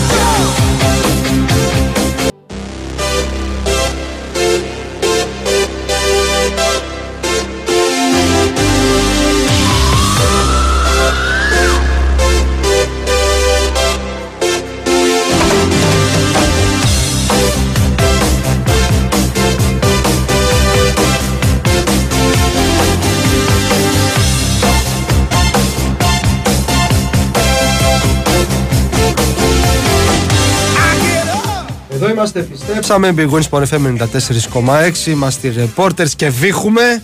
Όπως γράφουν εδώ και κάποιοι φίλοι, όχι θα έπρεπε να πεθάνουμε να μην βήχουμε, μην να το βήχεις. κρατάμε. Μην βήχεις, Λοιπόν, ψόφα. Ψόφα. Τι να κάνουμε. ε. Άμα του το είχα κράτα το. Ψόφα για να χάρει ο ακροατής που μας στέλνει ούτως ή Βή- Βήχω ένα μήνα Τις τώρα. συγκεκριμένες Ε, ευχές μας στέλνουν. έστει- ναι, ε, όχι, έστειλε εδώ, λέει γιατί βήχετε. Λέει μην βήχουν. Λέει Αθανασίου Γιατί φόρεσε μάσκα. είμαστε ήλωτες εδώ, Εν ερχόμαστε. τω με μεταξύ, κοπή σε όπως όλη, και να ναι, είμαστε. σε όλη την κοινωνία έξω μιλάμε, θερίζουν τα πάντα. Ναι, ναι, ναι. γρήπη Α, Εννοείται. γρήπη Β, COVID, ό,τι Όλα, υπάρχει. Ό,τι να είναι. Ναι, ό,τι οι να είναι. ιώσεις. Ντου εκ ντου γίνεται. Λοιπόν, Παντού. κάνε ντου και πάρε το πρώτο πακετάκι με Ναι, τις, λοιπόν, ε, ε, ας ερωτήσεις. ξεκινήσουμε λίγο ναι, από τα πολύ πίσω. Ε, Ένας φίλος μου λέει. Τσακίρη, ποιο τερματοφύλακα κοιτάει η ΑΕΚ για τη θέση του Αθηνασιάδη την προκειμένη και συγκεκριμένη χρονική περίοδο αν εννοείς κανέναν. Δεν θα ενισχυθεί η ΑΕΚ στη θέση του goalkeeper. Το έχω πει 50 φορές. Δεν ξέρω γιατί θεωρείτε ότι πρέπει να Μήπως αλλάξει λέει για αυτό. το καλοκαίρι; Το καλοκαίρι μπορεί. Θα κοιτάξει πολλές περιπτώσεις Οκ. που θα υπάρχουν διαθέσιμες. Είναι πολύ μεγάλη αγορά. Θα είναι πολύ ανοιχτή και θα, προσ- προσ- θα μπορέσει να κοιτάξει με πιο ουσιαστικό τρόπο για την ε, ενίσχυτη- ενίσχυσή της κάτω από τα δοκάρια. Αυτή τη στιγμή που μιλάμε δεν θα γίνει κίνηση. Και το λέω εδώ και ένα μήνα. Το καταλαβαίνω ότι με τις γκέλες μπορεί κάποιοι να θέλανε. Το ακούω, αλλά δεν, δεν υπήρχε καμία περίπτωση να γίνει κάτι τέτοιο. Οπότε Λάμπη, προσέχετε πάλι, ε. Δεν λέω την άποψή μου, το ρεπορτάζ λέω. Γιατί θα με αρχίσει. Α, δεν θέλουμε. Α, εσύ είσαι οκ. Α, άσε τι είμαι εγώ και την η άλλη. Το θέμα είναι τι με ρωτάς και, και σου απαντάω ακριβώς. Αυτή τη στιγμή η ΑΕΚ τερματοφύλακα δεν κοιτάει για το Γενάρη. Το καλοκαίρι φαίνεται ότι θα ενισχυθεί εκεί, ναι. Στάνκοβιτς, ε, δεν πάει καλά φέτος. Σούπερ πάει ο Στάνκοβιτς εννοεί. Ρε παιδί μου, μην νόμι το γίνει κάτι πάλι και λείψε ο Στάνκοβιτς για τον Αθανασιάδη. Γι' αυτό λέει για τη θέση του Αθανασιάδη. Εντάξει, το κάθε τρεις και λίγο τερματοφύλακας Ε, δεν ξέρω. τραυματίζεται. Πες μου εσύ τώρα, τι να πω. Ξέρω εγώ. Ε, μ, αμυντικά η ΑΕΚ με βόλο δέχτηκε τρεις ε, τελικές θανατέρες που έσωσε ο Στάνκοβιτ. Έχει πέσει αμυντική λειτουργία αρκε- αρκετά σε σχέση με πέρυσι. Γενικότερα σε σχέση με πέρυσι έχουν αλλάξει πράγματα, αδερφέ μου. Γιατί, γιατί επαναλαμβάνω ε, με τα περσινά κλινισίτ που λες, επαναλαμβάνω στρατή μου. Ε, η ΑΕΚ είχε μία, ένα μάτι, μία αναμέτρηση εβδομάδας συνήθως. Μέχρι σήμερα που μιλάμε έτσι, γιατί είναι Γενάρη και τέτοια μέρα, να σας θυμίσω επίσης, τέτοια μέρα η ΑΕΚ πέρυσι ήταν στο μείον 7. Γιατί ξεχνάμε λίγο εύκολα στην, στην, ε, στην Ελλάδα. Πολύ εύκολα και πολύ γρήγορα. Λοιπόν, ε, και γενικότερα όπως παίζει η ΑΕΚ είναι να δέχεται φάσεις. Το θέμα είναι ότι στη μία-δύο που θα χρειαστεί και ο τερματοφύλακας να βγάλει. Όπως γίνεται σε όλες τις ομάδες. Και στον Ολυμπιακό, άμα ήταν, θα έχει τελειώσει το μάτσα από το πρώτο εμίχρονο με τη Λαμία. Άμα δεν ήταν ο Πασχαλάκης. Τι, δηλαδή, δεν θα τον βγάλουμε τον Πασχαλάκη, να παίξουμε με κόνο, ξέρω εγώ. Ή να βγάλουμε και εμείς τον ε, Στάλκοβιτς να βάλουμε κόνο. Να μπορούμε να λέμε γιατί. Από εκεί και πέρα, τι θέλεις; Πάλι θέλεις κάτι; Μα δεν μπορώ να κάνω κάτι άμα δεν- ακούει, να απολαμβάνει Μια ο χαρά κόσμος με αυτή ακούει. τη φωνή. Μάλιστα. Ναι, αλλά σε λίγο δεν βλέπω τα μηνύματα με αυτά που. Να βλέπεις, ρε, να σε κάνω όμορφο, θέλω που είσαι. Μα τι όμορφο, δεν με βλέπει, με ακούει ο κόσμος. Πες του, Ε, ρε να Στέφαν. ακούγεσαι. Ρε Στέφαν. Κρυστάλλινος. Λοιπόν, ευχαριστώ πολύ κύριε Κυριακό. Ε, μ, τι έλεγα τώρα, το έχασα με τον Κυριακό, να είναι καλά ο Κούλης. Ε, α, για, τις, ε, για την άμυνα. Οπότε είναι λογικό να τρώει φάση. Θα φάει και φάση. Το θέμα είναι καταρχήν να τελειώσει από τις 8 που κάνει τις 4, στο 50% δηλαδή, και μετά σφάει 2. Δεν πειράζει. Το έχω ξαναπεί αυτό. δεν με ενδιαφέρει καθόλου να φάει και δύο γκολιά να βάζει τα 4. Το θέμα είναι ότι δεν βάζει τα 4. Βάζει 2, τρώει 2 και χάνει και τους βαθμούς. Γιατί να είναι πρώτη σήμερα που έπρεπε να είναι, γιατί η εικόνα της στα παιχνίδια και με τον Πανετολικό και τον Πατσεραϊκό ήταν πολύ καλύτερη. Πάρα πολύ καλύτερη. Έκαξε τις νίκες μόνο και δεν τις πήρε. Δεν τις πήρε από δύο ατομικά λάθη. Ε, Τσακέτη γίνεται με τον Πιζάρο μόνο με ένα μου θυμίζει Τσούμπερ. Παίχτης που δεν μπορεί να παίξει φτερό. Αργός. Γιώργος Λιφάδα, έχεις πρόβλημα να βλέπεις τον Τσούμπερ αργό. Αφενός; Υπάρχει πρόβλημα εδώ αντίληψης. Ε, αφετέρου, όχι. Και για μένα, εκτιμώ, συμφωνώ μαζί σου, δεν είναι να παίζει στο φτερό. Ο... Ή τουλάχιστον δεν μας έχει δείξει ότι μπορεί να ανταποκριθεί στο φτερό. Ο Πιζάρο. Από εκεί πέρα είναι μια πολυτέλεια για την ΑΕΚ ο Πιζάρο. Έρχεται από τον πάγκο και κάνει ωραία πράγματα. Όμως η ΑΕΚ χρειάζεται πολύ περισσότερα από αυτόν. Θα δούμε και στο δεύτερο μισό και θα το κρίνουμε. Θυμίζω ότι έχει δανεισμό μέχρι το 2025 και συν ένα χρόνο ακόμα η ΑΕΚ αν θέλει. Τώρα αυτό που μου λες φίλε, τι μου έκανε ο Καμπεγγέλε με ξεβράκωσε ωραίο ήταν. Τι να σου πω, ρε φίλε, δεν ασχολούμαι με τον μπάσκετ σε επίπεδο να, να έχω γράψει κάτι για τον άνθρωπο. Δεν ξέρω. Πού πήγε στη Βενέτσια, δεν πήγε ο Καμπεγγέλε. Εμένα γιατί με ξεβράκωσες, α πούμε. Ότι. Μάλιστα. Λοιπόν, ε, ποιο τερματοφύλακα κοιτά, το είπα πριν, δεν κοιτάει κάποιον. Ε, τσακ. Αν θα παίξει ξύλο άμυνα, την κάρτα θα την πάρει ο Νόρντιν και όχι αντίπαλος. Αυτό είναι το πρόβλημα. Ε, ας την πάρει. Πρώτη θα είναι η τελευταία. Έχει πάρει τόσες κάρτες. Είναι κακό. Προχθές ο Ασλανίτη για να πάρει κάρτα πρέπει να κάνει έτοιμα στην Παναγία της Στήλου. Να ανάψει να κάνει κάτι. Το παιδί έκανε 9 κρατήματα σε ρί στο να Λιβάη Γκαρσία. 9. Όλα κρατήματα. Στο πέμπτο τον τιμώρησε ο διαιτή. Σου λέει εντάξει, μόνο ένα, δύο, τρία, τέσσερα, πέντε. Δεν του είπε στην τρίτη. Εντάξει, τι να κάνουμε. Συμβαίνουν αυτά. Θα πρέπει λίγο οι διαιτητές γενικότερα να ακούνε και λίγο γιατί πλέον επειδή δεν έχει κόσμο, τα μικρόφωνα ακούγονται πολύ. Αυτά που ακούγαμε από τον ε, προπονητή του Βόλου να περνάνε από το μικρόφωνο είναι για αποβολή από τον πάγκο. Και ο τύπος δεν έχει πρέπει να είναι κάρτα καν. Τι έλεγε; Ε, να μην πω τώρα. Κακές κουβέντες. Ε, και, για- και, και στα Ισπανικά να μην πω τα ήχο και τα. Α, τα ήχο και μαύρα τα είχα. Ε, όχι, είχα, δεν ναι, έχει, λοιπόν, ήχο μόνο. να μάθουν και να τους μαζέψουν λίγο γιατί είναι απαράδεκτη η συμπεριφορά τους. Ε, Λοιπόν, τσάκισε γίγαντα σε τρίτος από τους τέσσερις με τη χειρότερη άμυνα, τη χειρότερη επίθεση, αποκλεισμένος από την Ευρώπη και μιλάς σαν να είναι η καλύτερη ομάδα στην- στον κόσμο. Καμία σχέση. Αν ήταν ε, γι' αυτό έλεγα πριν ότι αν δεν είχε κάνει αυτέ τι βλακίε στα ατομικά λάθη, ΑΕΚ θα τα πρώτη. Αλλά για σκέψου το λίγο αυτό που γράφεις καλά, αν μπορείς να σκεφτείς. Για σκέψου το. Χειρότερη άμυνα, χειρότερη επίθεση, με μείον 8 παίχτες μέσω όρο κάθε, όλο, μέχρι τώρα και είναι στο μείον 3 από την πρώτη θέση. Καταρχήν η ΑΕΚ δεν έχει τη χειρότερη επίθεση. Όχι, δεν την έχει, αλλά τέλος Εντάξει. πάντων. Όχι εγώ να, να σου πω. Επίσης, όταν βλέπεις κατηγορίες, να τις βλέπεις. Μην, μην βλέπεις μόνο ποιε γουστάρεις. Να βλέπεις ποια είναι η, πιο, η ομάδα που πατάει περισσότερο περιοχή. Η ομάδα που δημιουργεί περισσότερα expected goals. Η ομάδα που κάνει μεγαλύτερες μεταβάσεις στην επίθεση του αντιπάλου. Έχει πολλά πράγματα στα νούμερα που να βλέπεις. Εσύ επιλέγεις όποια θες και βλέπεις ότι η Άκη είναι χειρότερη από όλους. Δεν πειράζει. Μακάρι να τη βλέπεις έτσι και να τη βλέπανε και αντίπαλοι έτσι. Απλά ευτυχώς στους αντιπάλους, στους πάγκους και όχι μόνο, έχουν σοβαρούς ανθρώπους. Ε, δηλαδή θα δούμε Αραούχο πεζόμενο από Φλεβάρι. Πεζόμενο, σαν, Πεζούμενο, πεζόμενο, σαν, δεν ξέρω τι πακέτο, σημαίνει σαν αυτό. πακέτο στην πυρήπα. Ναι. ε. Όχι, θα τον δούμε Πεζούμενο. από Γενάρη. Γιατί να τον δούμε από. Γιατί δεν νομίζω. Άμεσα. Φαντάζομαι με Άρη μπορεί να πάρει και χρόνο συμμετοχής στο κύπελο. Δεν ξέρω αν θα είναι στην αποστολή για Ολυμπιακό. Αλλά εκτιμώ ότι με Άρη θα είναι στην αποστολή. Και μπορεί το- τώρα μετά με Άρη να πάρει με Παναθηναϊκό λίγο χρόνο ξ- ή με Άρη στο δεύτερο. Αλλά εσύ έχεις πάει πολύ μακριά όταν λες για ε, Φλεβάρι. Όχι, όχι, σε καμία περίπτωση. Ε, εγώ Τσακίρη ξέρω ότι η ΑΕΚ έχει ίδιες νίκες με το χειρότερο Ολυμπιακό τη διετία χωρίς να υπολογίζουμε την Κυριακή. Δηλαδή δύο νίκες, δύο ήττες, δύο ισοπαλίες. Αν εσά σε ικανοποιεί αυτό, εμένα όχι, λάμπρος. Αν με ικανοποιούσε θα το έλεγα. Δεν έχουμε μιλήσει καθόλου για τα αποτελέσματα που έχει φέρει η ΑΕΚ με τον Ολυμπιακό. Ίσα που έλεγα ότι είναι ακόμα πιο δύσκολο το μάτι μετά την ήττα της, του Ολυμπιακού από τη Λαμία. Εσύ μου λες αυτό και ένας άλλος φίλος μου λέει. Δηλαδή, ρε Τσακίρη, παίζουμε το χειρότερο Ολυμπιακό και δεν δεν- δεν θα πάμε να τον διαλύσουμε και θα είμαστε και ικανοποιημένοι.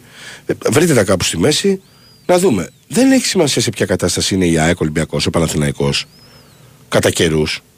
Παίζουν μεταξύ τους και είναι μάτς ξύλο. Πώς θα γίνει δηλαδή; Έτσι είναι η κατάσταση. Από εκεί και πέρα, αν με ρωτάς με, ότι με το χειρότερο Ολυμπιακό το δύο τελευταίο χρόνο, όπως το βλέπεις εσύ, ότι, που σίγουρα είναι χειρότερο από τα προηγούμενα με τον Μαρτίνς, ότι έχει δύο νίκες, δύο ισοπαλίες, δύο ήττες, έχει και ένα double. ΑΕΚ. Οπότε ναι, δεν με ενδιαφέρει. Μακάρι να ξαναφέρουμε δύο ισοπαλίες, δύο χ και δύο ήττες. Αλλά να πάρω double. Δεν θα με πειράξει. Καθόλου, ειλικρινά σου μιλάω. Έτσι, έτσι, και μεταξύ μας το λέω, μην με, μη μου τη...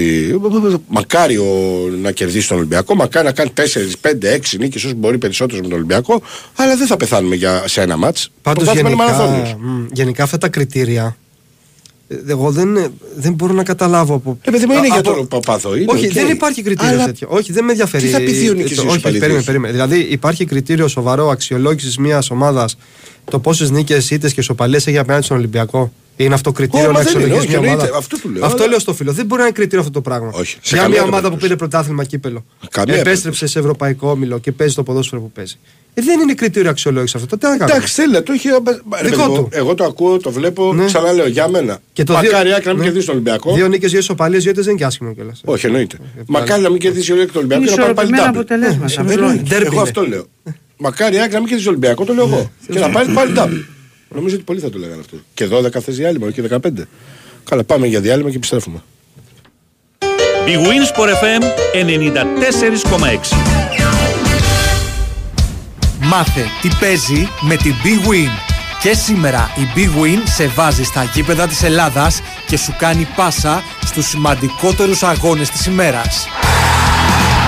Τα ντέρμπι επιστρέφουν στον Big Win Sport FM με τον Ολυμπιακό να μονομαχεί με την ΑΕΚ στο πιο μεγάλο μάτς της 17ης αγωνιστικής.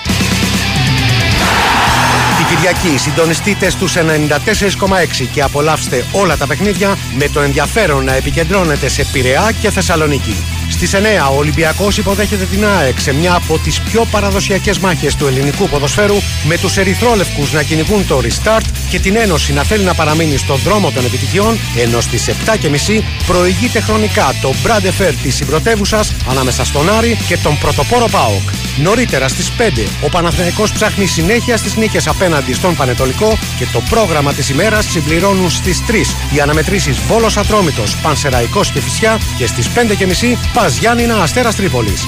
Η Αυλαία πέφτει τη Δευτέρα με τον αγώνα Όφη Λαμία στις 8. Το τρίτο ημίχρονο παίζεται στο στούντιο με σχόλια, ρεπορτάζ και φυσικά ανοιχτές γραμμές για τους ακροατές.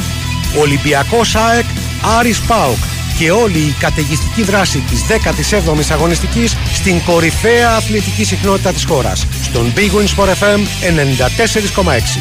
Αυτοί ήταν οι μεγαλύτεροι αγώνες της ημέρας. Χοργία ενότητας Big Win. Ρυθμιστή σε ΕΠ. Συμμετοχή για άτομα άνω των 21 ετών. Παίξε υπεύθυνα. Πιστεύουμε ότι κάθε άθλημα είναι συγκλονιστικό. Κάθε γκολ, κάθε παιχνίδι, κάθε πόντος, κάθε φάση. Από αυτά που μένουν στην ιστορία, ως εκείνα που θα μπορούσατε απλά να προσπεράσετε. Είτε πρόκειται για το τελευταίο ανάποδο ψαλίδι για να κερδιθεί το παιχνίδι, είτε για μια ισοπαλία χωρίς γκολ, ένα βροχερό βράδυ Δευτέρας. Έτσι, όποιο κι αν είναι το άθλημα, όποια κι αν είναι η στιγμή, με την Bet365 τίποτε δεν είναι συνηθισμένο. Ρυθμιστής ΕΕΠ. Συμμετοχή για άτομα άνω των 21 ετών. Παίξε υπεύθυνα. Big Wins for FM 94,6.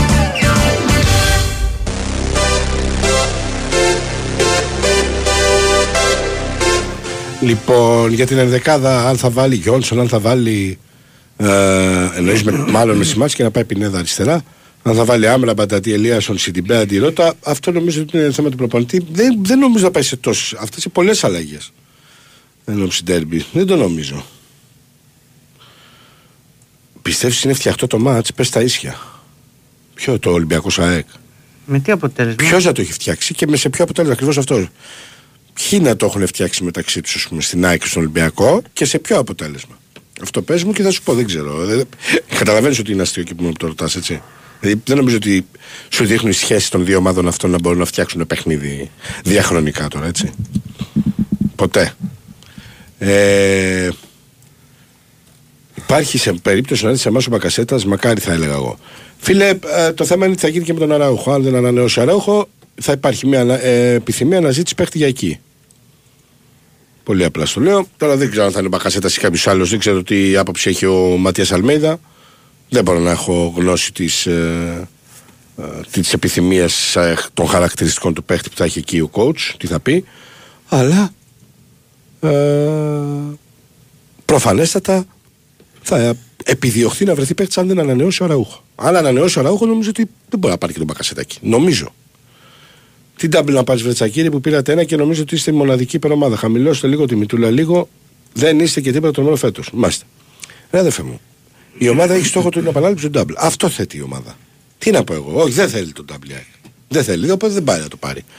Η ΑΕΚ Αλική στον Άρη αυτόματα έχει τον πρώτο λόγο να πάει στο τελικό. Αυτό είναι το δύσκολο ζευγάρι ο Άρης. Μετά έχει να παίξει με Σέρες, δεν θυμάμαι τον νικητή. Και στο πρωτάθλημα είναι μείον τρεις. Τι να στοχεύει η ΑΕΚ δηλαδή για Γενάρη μήνα, να, να μείνει εκτός απ' όλα; Πώς πώς το έχεις καταλάβει αυτό δηλαδή; Επίσης, αν δεν είναι ακόμα κάτι τρομερό η ΑΕΚ, που δεν είναι και για μένα ακόμα, δεν έχει φτάσει στα στάνταρ της, που θα τα φτάσει πλέον όπως πέρυσι μετά το Γενάρη.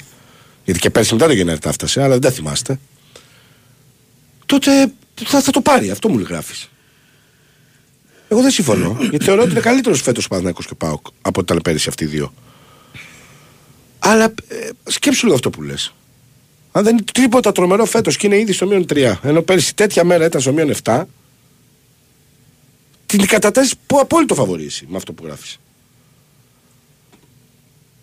Τσάκ να δώσουμε οπωσδήποτε να διώξουμε λέει οπωσδήποτε τον Πισάρο με το 1 εκατομμύριο συμβόλαιο που παίρνει. Φαίνεται εξτρεμάρα δεν είναι έτσι απλό φίλε γιατί όπως έλεγα το καλοκαίρι και έγραφα και στον Καζέτα, όταν παίρνεις δανεικό ένα παίχτη για δύο χρόνια κλειδωμένα να του καλύπτεις το 1 εκατομμύριο ευρώ του συμβολέου του, δεν μπορείς εύκολα μετά να το, να το σπάσεις αυτό το δανεισμό. Προφανώς θα υπάρχουν και κάποιες δικλείδες ασφαλείας από την ομάδα που τον πήρες. Γιατί δεν μπορούσε να μείνεις ελεύθερος. Και ας γράφει κάποιος ότι εγώ έγραφα ότι καμία σχέση και ποτέ. Το Google υπάρχει, διαγράψε να δεις ότι έλεγα ότι δεν μπορεί να τον αποκτήσει καν ελεύθερο. Δεν μπορεί. Δεν τον αφήνει η ομάδα του.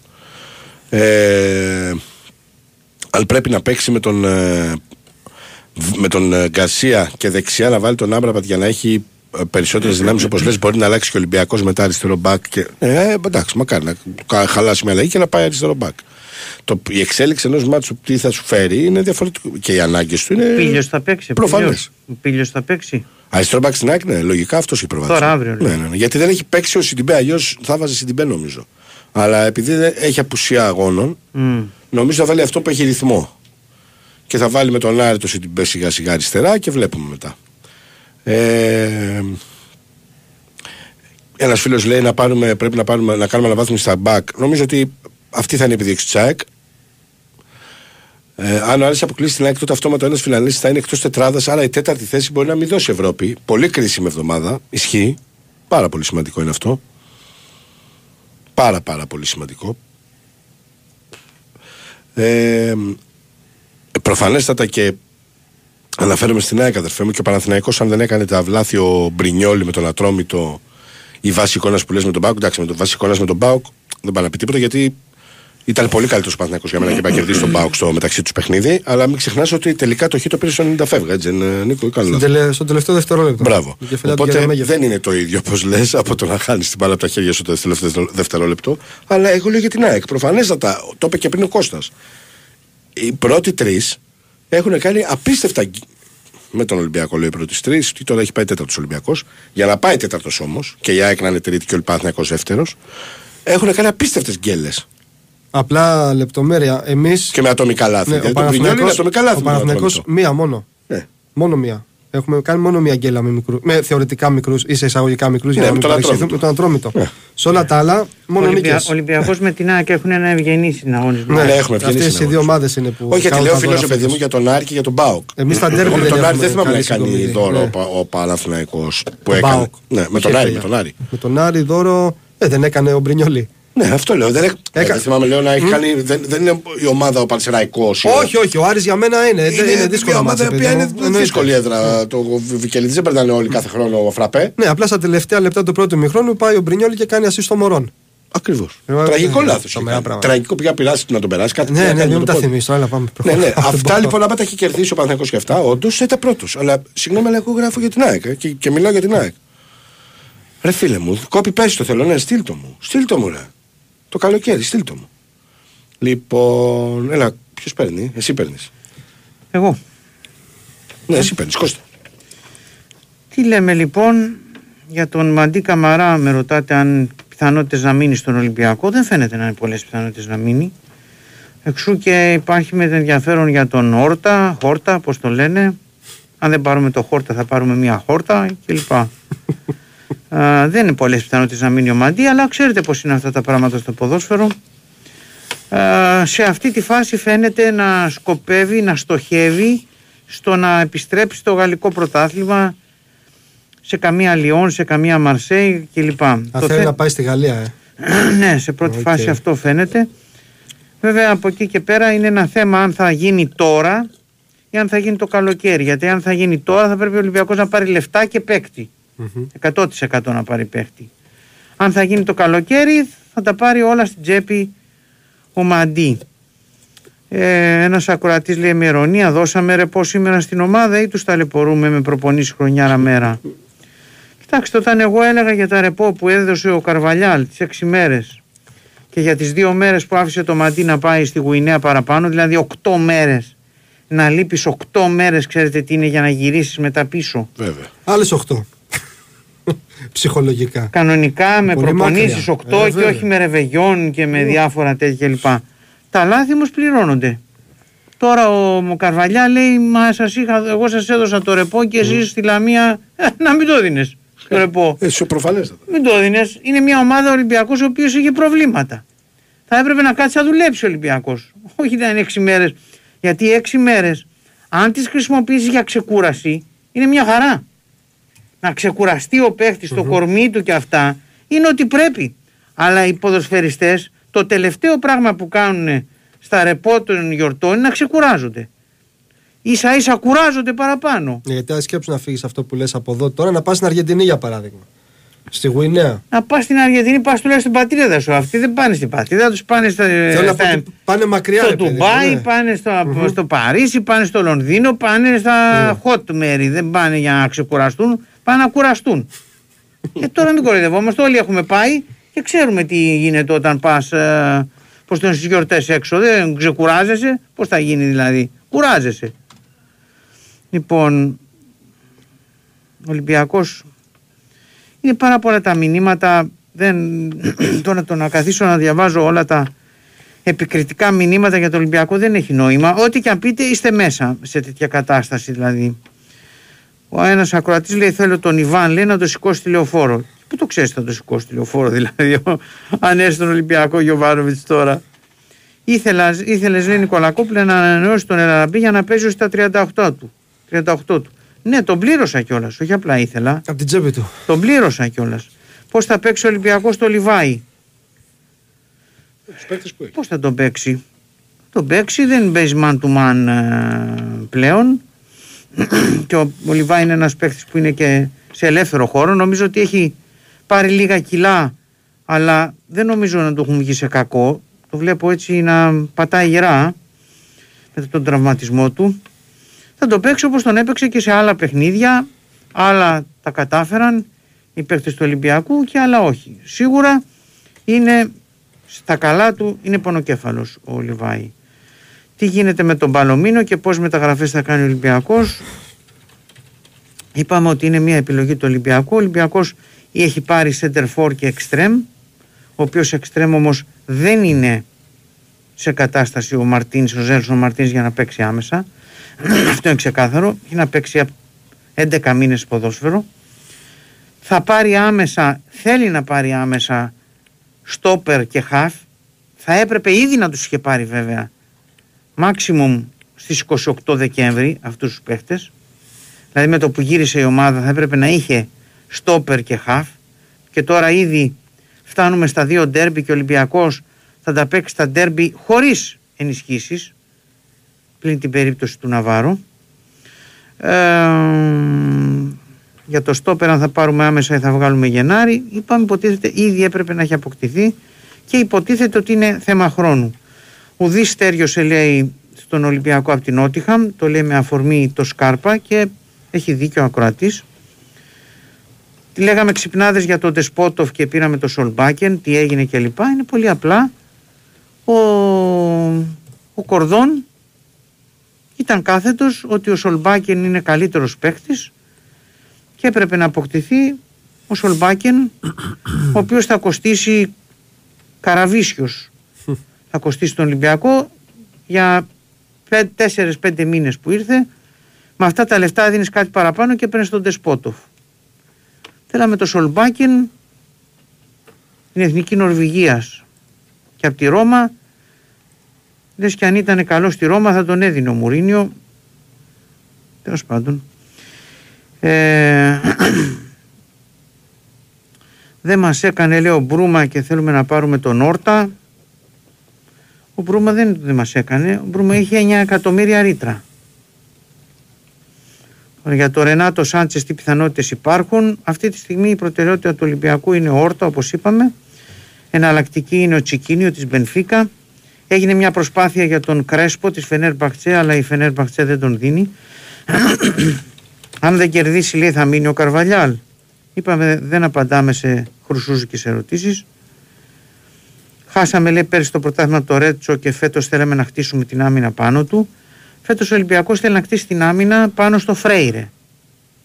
Και ο Φρέιρε έπαιξε ένα μήνα και τραυματίστηκε και είναι τρεις μήνες έξω. Για μένα ο Φρέιρε δεν είναι κακός παίχτης παρεπιπτόντως. Ε, θα παίξουμε λέει με τρία στόπερ με το Μασούρα Σεντερφόρ και Φορτούμουν Ποντένσε στα άκρα. Αν είχε και τρία στόπερ να βάλει γιατί αν θες να βάλεις τρία στόπερ που έχει τέλος πάντων με τον Πιανκόν Ρέτσος Ντόι τρεις στόπερ θα πρέπει να έχεις και κάποια εναλλακτική άμα σου κάτσει άμα σου τύχει τίποτα μες στο παιχνίδι. Γιατί όχι λέει Γιωβάνοβιτ να μας φτιάξει άμυνα και μετά τον διώχνουμε. Ε, αυτό είναι το δεδομένο. Ότι κάποια στιγμή θα τον διώξετε. Να αλλάξει πλευρό. Αργά ή γρήγορα. Ποιον; Όποιος. Όχι τον Ιβάν λέει να τον πάρει. Να του Όποιος. φτιάξει άμυνα και μετά να τον διώξουν. Ποιο είναι το νόημα να πάρει ένα παίχτη από την Πόρτο με τέτοια μεγάλη οψιόν αγοράς; Η αλήθεια είναι ότι η Πόρτο ζητάει οψιόν 15 εκατομμύρια ευρώ για τον Κάρμο. Υποχρεωτική κιόλας. Ε, ή κάνω λάθος; Υποχρεωτική, όχι, Α, αλλά. όχι, οκ. Κοιτάξτε, η Πόρτο την πάτησε στον Ολυμπιακό με τον, με τον Ζοσέ Σα που είχε μια οψιόν, έβαλε 2,5 εκατομμύρια. τον τσίμπησε ο Ολυμπιακός στο Ζοσέ Σα και μετά έκλαιγε η Πόρτο. Γιατί δεν ήταν για 2,5 εκατομμύρια ο Ζοσέ Σα. Σωστά. Πιθανότητες ανανέωσης Μαντί είπαμε. Γιατί δεν κοιτάμε το Σαμασέκου και τον Αλζάτε λέει, γιατί δεν έχουμε θέση ξένων και πρέπει να πιθανόν ο ένας στόπερ να είναι ξένος. Μετά βλέπουμε τι θα γίνει. Έχουμε 18 συμβόλαια για το καλοκαίρι. 19 τα κάναμε πλέον. Τι θα κάνουμε αν οι μεταγραφές αποδειχθούν ABL. Τι να σου πω, πάντως εγώ σε τεχνικό διευθυντή, σε τεχνικούς διευθυντές, όχι αυτόν και στον προηγούμενο, αν δεν με πείσουν για κινήσεις τους, λεφτά εκατομμύρια δεν θα έδιναν να δώσουν όπως έδωσε ο Κορδόν και όπως μπορεί να δώσει τώρα ο επόμενος. Αλλά αυτό είναι μια δική μου αν έχω πληρώσει διαρκείας λέει 800 ευρώ που μπορώ να κάνω μείνει στο κράτος; Τι να σου πω απευθύνεις στο Βέβαια. δικηγόρο σου αδερφέ δεν Βέβαια ξέρω στο κράτος πρέπει. Μόνο δύο κινήσεις λέει θα κάνει ο Ολυμπιακός. Έχει κάνει δύο είπαμε θα κάνει άλλες δύο και έχει προοπτική να κάνει άλλες δύο. Και ξέρω εγώ πώς ακόμα τι να σου πω. Ο ΕΣΕ είναι δανεικός; Όχι δεν είναι δανεικός. Η ρήτρα λέει του Αλεξανδρού, του Αλεξανδρού που είναι σωστό το ποσό που έχει γραφτεί. Για τον Ποντένς είναι λάθος το ποσό. Ψάχνει ο Ολυμπιακός καθαρό εξάρι. Ψάχνει και καθαρό εξάρι. Πρωτίστως όμως θέλει να πάρει ένα παίκτη για τη θέση του Μαντί στα χαφ. Και επίσης να πω μια είδηση, είδηση που προέκυψε, δύο ειδήσεις που προέκυψαν Ε, δεν τι προλαβαίνεις. θα τελευταίες περιμένεις. ώρες. Α, μάλιστα. Πάμε σε break, πολιτικό δελτίο ειδήσεων. μάλιστα.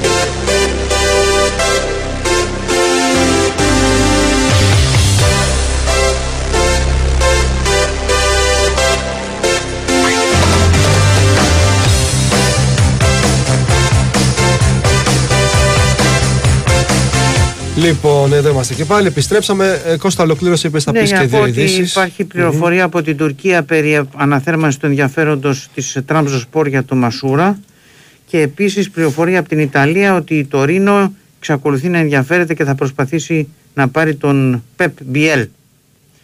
Να χωρίσουμε ένα, πώς το λένε, 10 λεπτά ο καθένας, 8 λεπτά που απομένουν. Ναι. Τι λέτε, ε; πάρε να μην Κώστα, μιλάω λοιπόν. με συνέχεια. οι Ναι, ίδιοι. θα πάρω.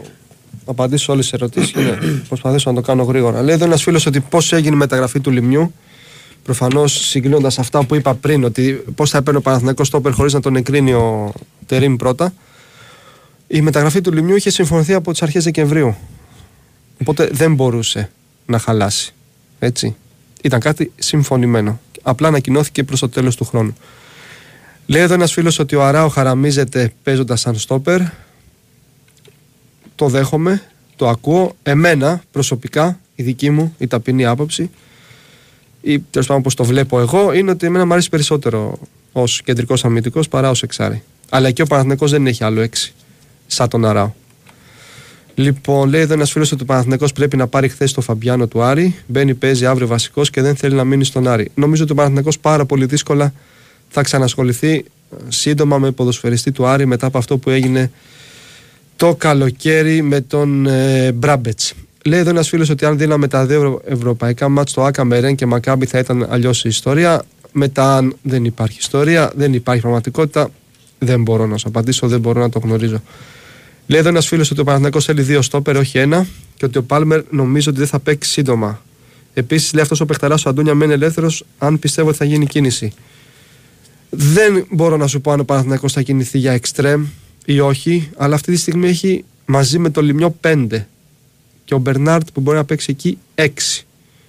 Αν δεν φύγει κάποιος, δεν βλέπω πώς μπορεί να γίνει κίνηση εκτός και αν ο Τερήμ θεωρεί ότι χρειάζεται ακόμα έναν εξτρέμ και να έχει ο Παναθηναϊκός 7 διαθέσιμους και μετά να ασχοληθεί να ψάξει να βρει να δώσει κάποιον μέχρι να ολοκληρωθεί η μεταγραφική περίοδος. Για το αν θέλει δύο στόπερ ή όχι ένα, και εγώ έχω αρχίσει να ανησυχώ πάρα πολύ για τον Πάλμερ Μπράουν. Πάει για τέσσερις μήνες εκτός. Ακόμα και όταν αρχίσει να προπονείται, θα χρειαστεί τουλάχιστον ένα μήνα για να φτιάξει και πάλι τη φυσική του κατάσταση, γιατί όλο αυτό το διάστημα δεν προπονείται.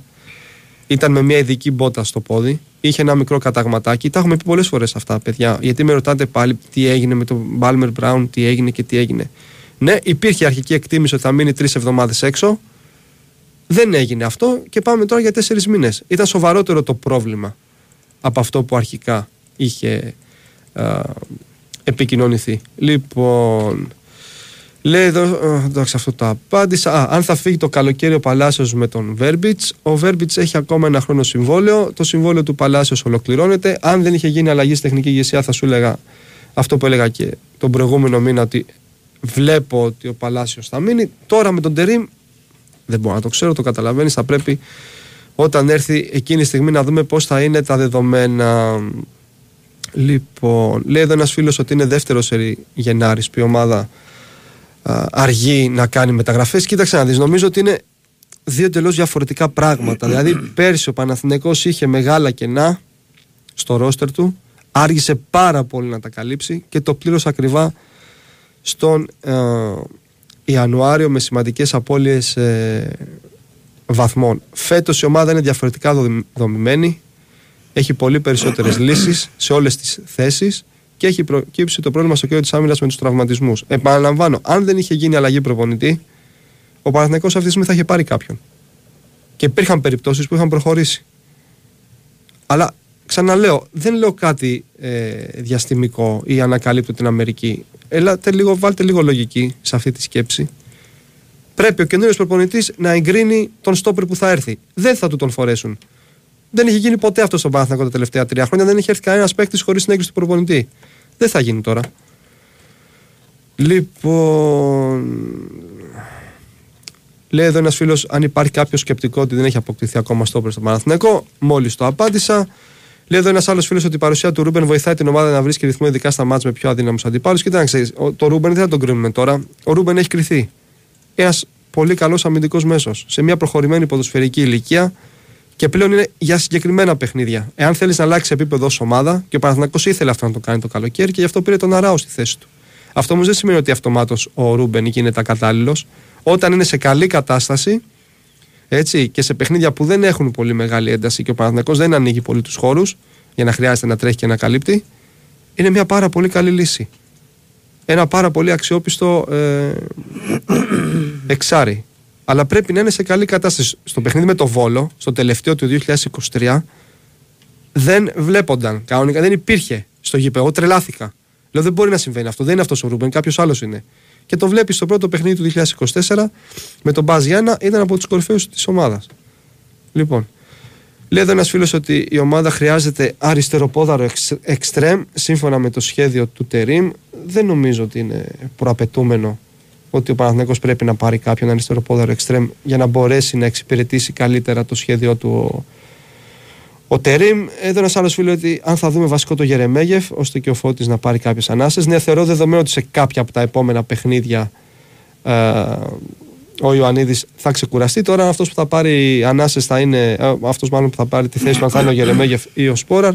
Θα το δούμε. Κρατά όλα τα μηνύματα που έχετε στείλει τα τελευταία 2-3 λεπτά για να τα αναφέρουμε στο τέλος και να πάμε από, ξέρω, από 6 λεπτά ο καθένας. Ε, Πάμε, ναι. βγαίνει, πάμε. Έλα, Γιώργο. Λοιπόν, Τσακίρη, πάμε για τρίτη μεταγραφική περίοδο χωρίς επί της ουσίας ενίσχυση. Πώ το βλέπει ο καθένας. Για, τους, για τον Ματίας Αλμέιδα ήταν ιδανική ενίσχυση. Με πόνσε, πισάρου στις θέσεις που πονούσε. Άσχετα αν δεν έχει πάρει αυτά που έπρεπε να έχει πάρει η ΑΕΚ. Ε, και χωρίς να χάσει ούτε έναν παίχτη της. Οπότε, καθένα σου ξαναλέω είναι πώς το βλέπει και πόσο επιθυμεί να το βλέπει. Ε, δεν συμφωνεί μαζί σου ο Μάτια Αλμέιδα. Προσωπικά θεωρώ ότι χρειάζεται μια αναβάθμιση. Έχω πει που είναι κουραστικό λίγο. Ε. Να το λέμε ενώ κατ' επανάληψη. Να σας πω την άποψη μου για τον Αθανσιάδη. Εί- Έχω γράψει και έχω πει ότι η ΑΕΚ πρέπει να αναβαθμίσει και στο θέμα του goalkeeper. Ε, τη- το, με τον Στάλκοβιτς δηλαδή να αναβαθμιστεί με έναν ακόμα. Ε, αν υπάρχει σε ρεπορτάζ πιθανότητα επιστροφή του βοηθού του coach που είχε φύγει για, δι- για οικογενειακούς λόγους, όχι, δεν υπάρχει κάτι τέτοιο. Για τον Ομάρ Ζαρίφ λες. Ε, δεν προκύπτει κάτι τέτοιο και δεν νομίζω ότι αυτή τη στιγμή μιλάμε το σκέφτεται καν ο coach, ούτε σε άλλο δεν το σκεφτόταν και στο βασικό στάδιο προετοιμασία, τον το ρώτησα σχετικά. Αγαπάει πολύ τον Ομάρ, αλλά δεν ήταν κάτι που του δημιουργεί πρόβλημα. Ε, δεν πρέπει η ΑΕΚ να ξεγελαστεί με την αγωνιστική επι- ε, αποτυχία που επικοινωνούν οι ερυθρόλευκοι και οι ρεπόρτερ. Πρέπει να πάει ο Ματέας χωρίς. Μα δεν, το, μα δεν επικοινωνούν κάτι που δεν έγινε. Είναι δύο μάτσε, τα οποία ο Ολυμπιακός να έχει κερδίσει. Δεν είναι σύνηθε φαινόμενο. Καταρχήν ο Ολυμπιακός είχε να, κερδί- να χάσει στην επαρχία. Πόσο 13 χρονιά ήταν, πώς ήταν; Όχι, πέντε χρόνια. Πέντε χρόνια, συγγνώμη. Και από τη Λαμία δεν είχε χάσει ποτέ. 13 νίκες. Αριθμός αγώνων. Και α, πέντε χρόνια. Η Λαμία ποτέ. Και στη Ισοπαλία. Λαμία 13 χρόνια. Καλά Ισοπαλία θυμάμαι. με τη Ε, 13 Λαμία. μάτς, πώς το δεν θυμάμαι. Οπότε, Τσακίρη δεν απαντάς τι σου έκανα, μπακασέτα θα γυρίσει. Προφανώς ήσουν στην τουαλέτα, φίλε. Απάντησα. Ε, Ένας άλλος φίλος λέει για τον Μπακασέτα ότι αποκλείεται να αρέσει στο Ματίας Αλμέιδα. Δεν τα ξέρεις, φίλε, αυτά. Δεν το ξέρεις. Δεν μπορείς να ξέρεις τι έχει στο μυαλό του ένας προπονητής και πώς μπορεί εκείνος να αξιοποιήσει έναν παίχτη. σα ίσα που νομίζω ότι ο coach, ποδοσφαιριστές που είναι από την χώρα, α, που έχουν μια συμπάθεια ιδιαίτερη σε αυτή την ομάδα, αρχηγοί με την εθνική, τους υπολογίζεις πολύ περισσότερο από ό,τι θεωρείς στο μυαλό σου. Αλλά καταλαβαίνω πώς το λες, υπό την έννοια της ε, αγωνιστικής του ε, ανταπόκρισης σε αυτό που παίζει η ΑΕΚ τούτη την περίοδο όμως, ε, με τον Ματίας Αλμέδα. Διαβάζαμε ότι μπαίνουν Χρυσό, Χρυσόπουλος Λαμαράνα. Ισχύει μακάρι. Πού, ότι μπαίνουν πού; Δεν καταλαβαίνω τι εννοείς. Ε, τσακ θα παίξει την ΑΕΚ διπλό. Δεν παίζω την ΑΕΚ. Δεν ακουμπάω την ΑΕΚ. Ποτέ. Δεν υπάρχει κανένας λόγος να.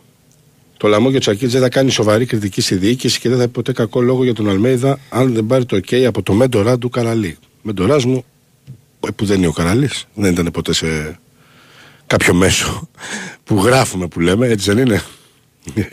Εμείς έχουμε από ε, εφημερίδες, φίλε, και είμαι έθνος, μπακατσέλη και τέτοιες θεός χωρέ του. Δεν τα ξέρεις. Ούτε πρόκειται να τα μάθεις.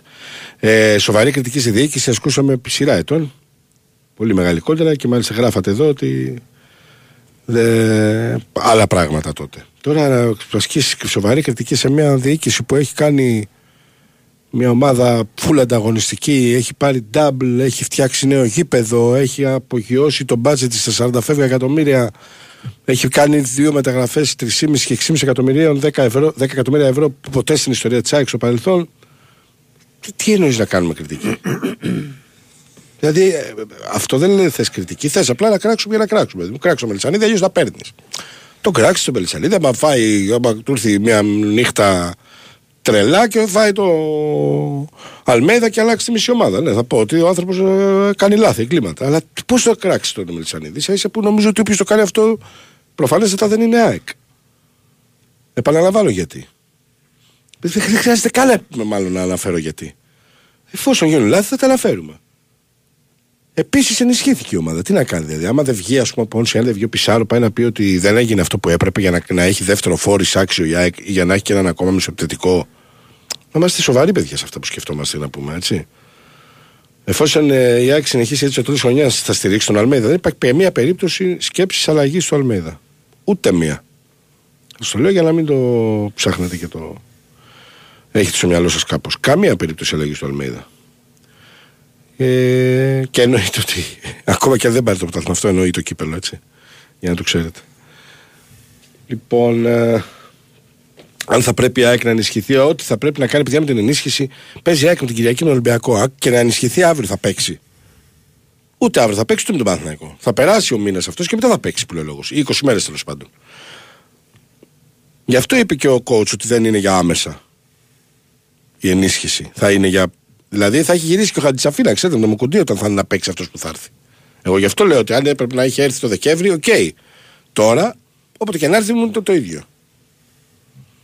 Κώστα, να προλάβουμε. Ναι, το, αν τι νεότερο έχουμε από το ΚΑΣ, είναι νωρίς παιδιά ακόμα, όπως έχουμε πει. Μάρτι. Για το ΚΑΣ ναι, να βγει απόφαση, ε, να βγει η ημερομηνία καταρχάς εκδίκασης. Ε.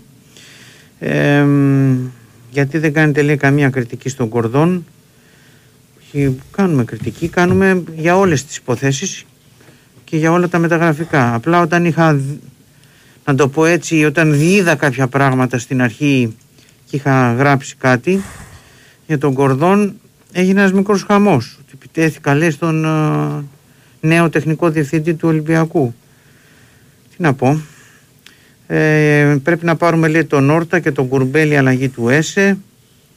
Αν ο Μίτσελ είχε μείνει φέτος θα έχει πάρει Ολυμπιακό στο πρωτάθλημα. Δώσαμε λέει τον Μπουχαλάκη, το Σισε και το Σεμέδο χωρίς να φέραμε καλύτερους. Γιατί δεν παίρνουμε τον Σεμέδο που έχει βάλει μυαλό.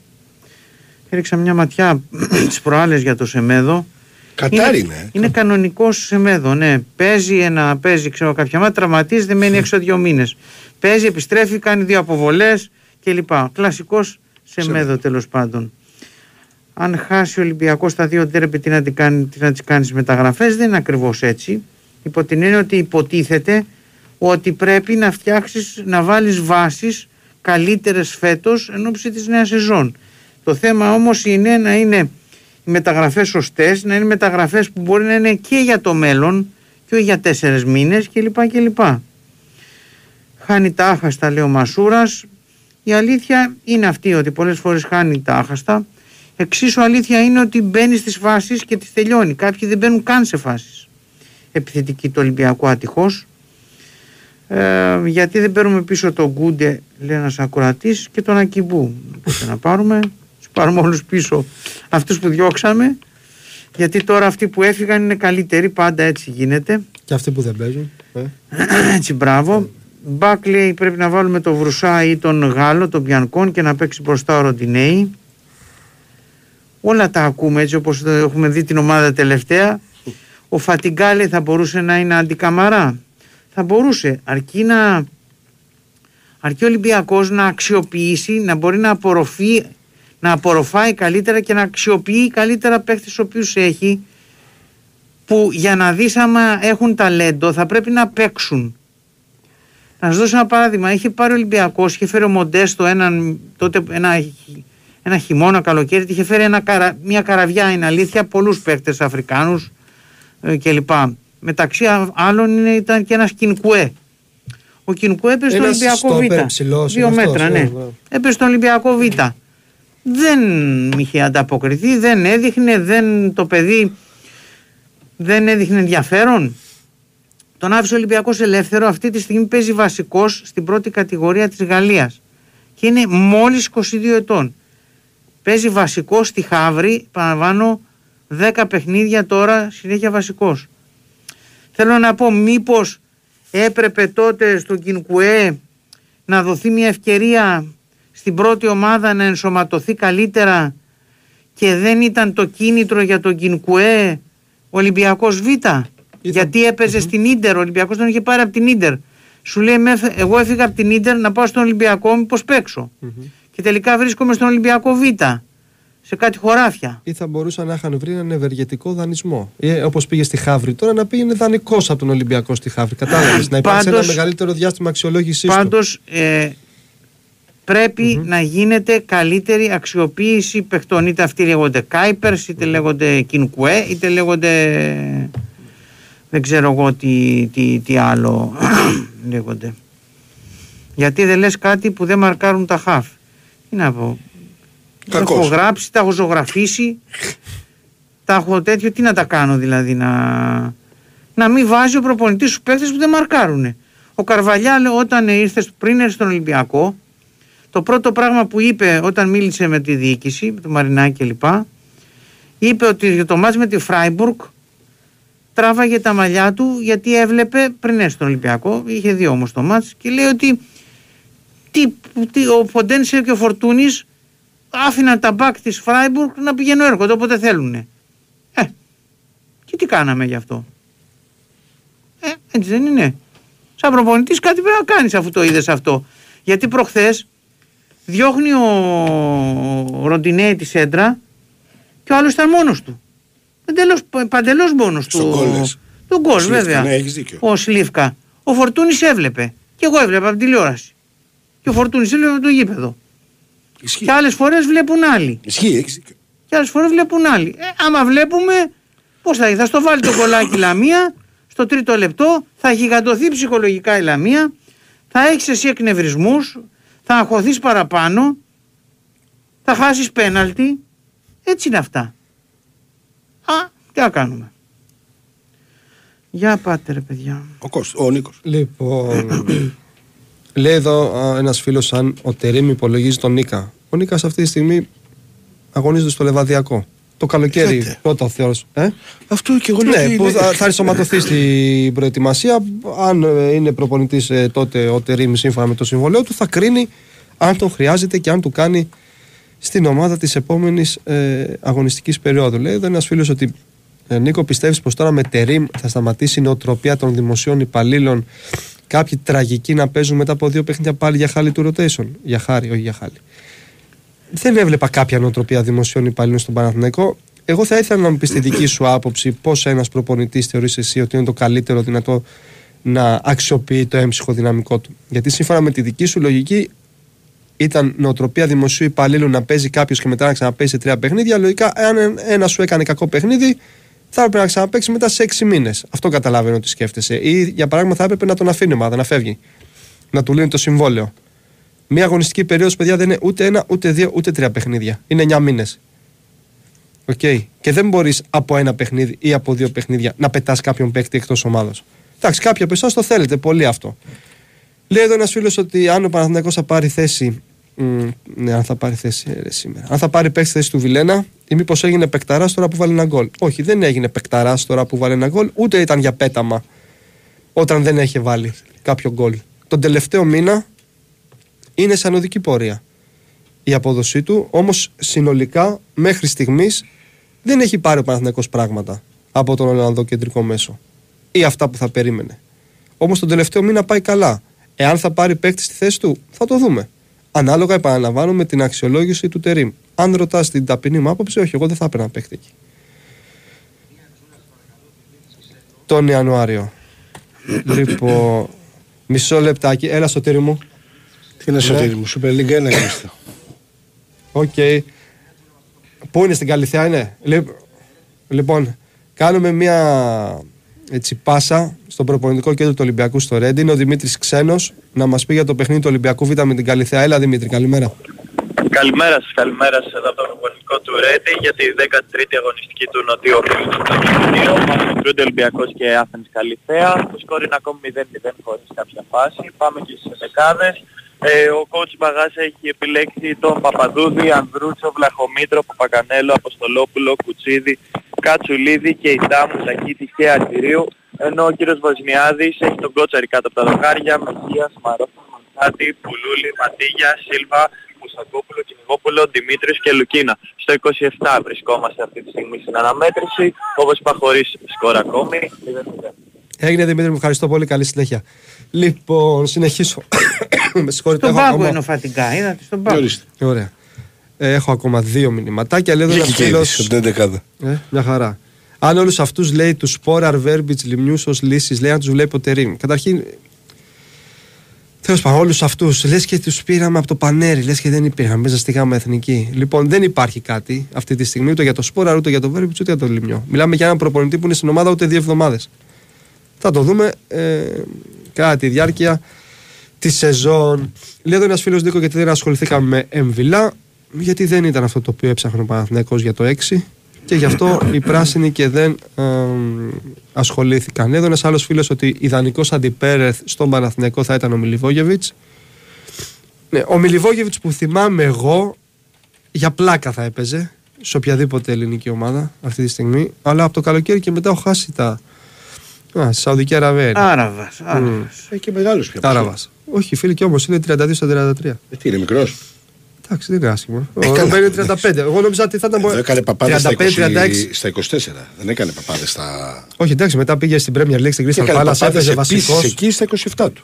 Αυτό στα 26. Μέχρι και συγγνώμη. πέρσι έπαιζε νομίζω. Ναι, ρε, παπάδες. Πολύ καλή περίπτωση. Αλλά δεν είναι τώρα Πολύ για καλά. να πάρεις Εγώ ένα. τον έπαιρνα. Δηλαδή, για ένα να πάρεις το. Για, εγώ δεν τον έπαιρνα. Όχι. Οκ. Παιχτάρα ήταν. Ναι, δεν το συζητάμε. Από αυτός που θυμόμουν. Έτσι, λέω εδώ ένα φίλο γίνεται με το Μαρκάο, πολύ καλή περίπτωση. Δεν ισχύει η, η περίπτωσή του. Έχει πάρα πολλούς τραυματισμούς τα τελευταία δύο χρόνια στη Σεβίλη. Να φανταστείς, επειδή το είχα κοιτάξει για να το γράψω και στο Gazzetta, έχει χάσει 60 παιχνίδια από τραυματισμούς τα τελευταία δύο χρόνια. Καλά πάει αυτό. Ναι, Ούτε δεν έχει- έχει, ούτε δεν έχει, έρχεται; πάει, δεν έχει πάει. Καλά, εννοείται δεν έρχεται. Τι έρχεται; Έχει δίκιο. Λοιπόν, και ένα τελευταίο λέει να κάνω το κλασικό μου σχόλιο για τον μπάσκετ. Ωραία. Πολύ καλά πάει η ομάδα στο μπάσκετ. Μας έχει ψήσει, μας έχει καψουρέψει. Χάνει κάποια παιχνιδάκια εκεί στα τελευταία δευτερόλεπτα, αλλά αυτά εντάξει, εκεί συμβαίνουν. Είναι καινούργια η ομάδα, θέλει χρόνο, θέλει υπομονή. Αλλά μέχρι στιγμής νομίζω το πρόσημο είναι απόλυτα θετικό. Στο έκανα και το σχόλιο για τον μπάσκετ. Έχουμε ακόμα τρία λεπτά. Πάμε πάλι. Διαβάσαμε ότι μπαίνουν Χρυσόπουλος Λαμαράνα του Ρέου στο rotation. Ισχύει, μακάρι. Πού θα μπουν ρε μάνα αυτοί να παίξουν; Δηλαδή ο Χρυσόπουλος να παίξει πού; Θα να φύγουν ο Μιγέννητο και τα δύο στόπερα από τα τέσσερα, από τα τρία. Όχι, να μην γίνει. Ο Λαμαράνα στα χαφ ποιο να βγάλει. Να βγάλει τον Γιόνσον, να βγάλει τον Πινέδα, να βγάλει τον Σιμάνσκι, να βγάλει τον Γαλανόπουλο, να βγάλει τον Μάνταλο. Για να μπει ο Λαμαράνα. Ε, δείτε κάτι πράγματα τώρα. Προ, προφανέστατα για, για τη βαριέστε. Μη στέλνετε, δεν χρειάζεται. Ένα υποθετικό σενάριο Γιώργο με 4-2-3-1 με φαν φέρτ πίσω και πίσω του Πισάρο θα σ' άρεσε. Νομίζω ότι αυτοί οι δύο μαζί με Μήτρο γλωδικούνται λίγο. Ποια είναι η γνώμη σου, ευχαριστώ. Τι να σου πω τώρα, πολύ δύσκολο σχήμα. Γιατί δεν παίζει ο Ματίας με 4-2-3-1.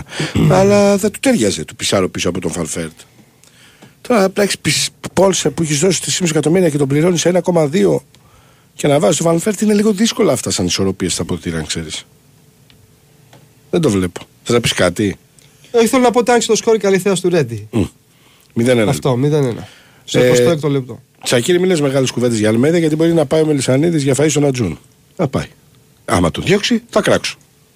Απλό είναι. Τι να κάνει, να πάει δεν για φαΐ υπάρχει- στον Ατζούν. Ναι, μωρή και καλά τώρα ότι Α. θα μας βρει και εμάς ο Ατζούν. Και καλά, έτσι. Οκ. Το παίζει. Ε, Πάντως, συγγνώμη στον Παναθηναϊκό, δεν βρήκε προπονητή Ε, ο Ατζούν. εννοείται, Αλλά μωρέ. εντάξει, απλά να το Γι' πω. αυτό και ναι. εγώ το λέω. Εντάξει, πάμε. Ε, αν το κάνει που λες λοιπόν, όχι στον Ατζούν, στο Τζακίρι να πάει, εγώ θα κράξω. Μα είναι απαράδεκτο και εκτός πραγματικά. Ε, εν τω μεταξύ το λέω εγώ που ο Μελισανίδης ούτε, ούτε ε. Όποτε γίνει κουβέντα λέει μην ασχολείστε με οποιονδήποτε λέει βλακίες. Και έχει δίκιο ο άνθρωπος. Εμείς θέμε που ασχολούμαστε. Αλλά τι να κάνουμε. Τα λέτε δεν σας τα διαβάζουμε και γκρινιάζετε. Ε, α, αν- α, δηλαδή τώρα τέλος πάντων, ρε φίλε. Να Αν πω για ισχύει το ότι στην ομάδα Σολβάκη, έχουμε Γιώργο. αστρολόγο, ρε φίλε. Αστρολόγο. Αστρολόγο, ρε φίλε. Γιατί δεν το Ψυχολόγο λες; έχουμε. Γιατί δεν το λες; Δηλαδή, ρε φίλε. Καλά, είσαι καλά. ψυχολόγους εννοείται ότι μια ομάδα δεν με συγχωρείτε, θα εννοείται. πρέπει να έχει έτσι, δεν το Εννοείται. συζητάμε. Να- Αστρολόγο. Αστρολόγους έχει αυτός στο Άρημο. Ρε, Το που- κοιτάω και το ε, ξανακοιτάω και το πώς το λέγανε; ξανακοιτάω. Το Άρη Ωραίο, έχει ε, αστρολόγους. αστρολόγος. Μα αστρολόγος. ρε. Και δεν με- δεν μου απαντάς. Θα κάνουμε ρεπορτάζ και με αστρολόγους να μιλάμε. Μα μου λέει δεν βέβαια. απαντάς σε ερωτήσεις. Έχει αστρολόγο η ομάδα την Πίγιου. Έχει τη λίτσα πατέρα. Ο Μπούργος είχε αστρολόγους. Τι να πω, ρε. Αστρολόγους. Τι Να, να να πω παιδιά ότι ολοκληρώνεται η μεταγραφή από τη Ρώμα στην ε, Ουράβα Diamonds του Σολμπάκεν και είναι ναι. σημαντικό για τον Ολυμπιακό γιατί αδειάζει μια θέση. Ιαπωνία, ε. Ναι, μπράβο. Και ακόμα Made in ότι Japan. σύμφωνα με πληροφορίες από τη Γαλλία, έγκυρες, η Ολυμπίκ Λιόν κατέθεσε και αυτή στην Πόρτο πρόταση απόκτησης δανεισμού του Νταβίτ Κάρμο, του center back, τον οποίον όντως μιλάει ο Ολυμπιακός και η Φενέρμπαχτσε έχει εμπλακεί Καλά πάει. Άρα Ο δυσκολεύει. Ολυμπιακός έχει, μια, έχει ένα σοβαρό πλεονέκτημα Με τον παίχτη. ότι τον είχε δύο χρόνια προπονητή ο Καρβαλιάλ στην Πράγκα Ισχύει. και ότι ο παίχτης ενδιαφέρεται πράγματι να έρθει εδώ. Δεν κάνουμε βαβά τον κολλάκι της Ιντερ. Ένα μηδέν με τον Λαutaro Μαρτίνες επί, επί της Ελλάς Βερόνα. Είσαι και ίντερ, εσύ δεν είσαι; Είμαι. Ε, Τι ορίστε. άβαβα. Στο 13ο λεπτό. Γιώργο, καλησπέρα Αχα. την ΚΑΕΚ. Αύριο ελπίζω να βάλουμε άλλα τρία για να είμαστε ακόμα το πρώτο φαβορή για το πρωτάθλημα όπως μας δίνουν. Ναι, οι, σχημα, οι σχηματικές, ναι. Ε, στο φίλο πες το που λέει ότι εγώ το κάνω. Καταρχήν επαναλαμβάνω γιατί υπάρχει και άλλο ερώτημα. Ρε φίλε, Ολυμπιακός είμαι. Έχει, καταλαβαίνω τι λες, αλλά μην λέτε για ντάμπλο. Πάω φέτος είναι ανεβασμένος. Δεν το λέμε εμείς τον ντάμπλεμαν. Αν βγει η ομάδα και πει ο στόχος μας είναι ρε φίλε φέτος το κύπελο. Στο πρώτο βίο λέγαμε, η ΑΕΚ θέλει να κάνει πρωταθλητισμό. Ένα step by step πηγαίνει το έργο. Τώρα που έχει πάρει τον double και θέλει να κάνει τον. Τι από εγώ. Όχι, η ΑΕΚ θέλει να κάνει τον double, αλλά εγώ δεν πρέπει να το λέω. Γιατί ο φίλος που είναι Ολυμπιακός ή ο άλλος ο φίλος που είναι ΠΑΟΚ μου λένε να μην το λέω γιατί δεν θέλει αυτός. Μα αφού το θέλει η ομάδα. Και επαναλαμβάνω, εφόσον είναι στο μείον 3, δεν μπορεί να πηγαίνει για, πρωτο, για, για repeat. Τι θα πάει, το παρατήσει. Αυτή τη στιγμή και οι τέσσερις ομάδε. Και με όλους πλέον διαθέσιμους. Και οι τέσσερις Ε, ομάδες. βέβαια, εμείς το κόλπο είναι. Παναθυνακό ΑΕΚ, Ολυμπιακός και. Παιδιά, όσοι υπάρχουν Και τα πάω- playoff και, γι' αυτό και στο πάνε. μείον 9 να πάει η ομάδα και υπάρχουν Ναι. τρία παιχνίδια μπροστά της με την ίδια ομάδα, δεν μπορείς να πεις είναι εκτός εντελώς. Μπορείς να πεις ότι έχει ένα handicap να καλύψει, αλλά δεν μπορείς να πεις ότι είναι εκτός. Και, δι, και η ΑΕΚ, κάτι σου ξαναλέω, πέρσι, τού, τώ- τώρα που μιλάμε, ε, ήταν μείον 7. Τελειώσαμε. Τελειώσαμε κύριε και μείναμε μονάχοι. Λοιπόν, καλό Σαββατοκύριακο. Καλή συνέχεια στην Υγεία, ακρόαση. Καλή Μείνετε στο φώτιση. Big Win Sport FM 94,6. Να είστε καλά.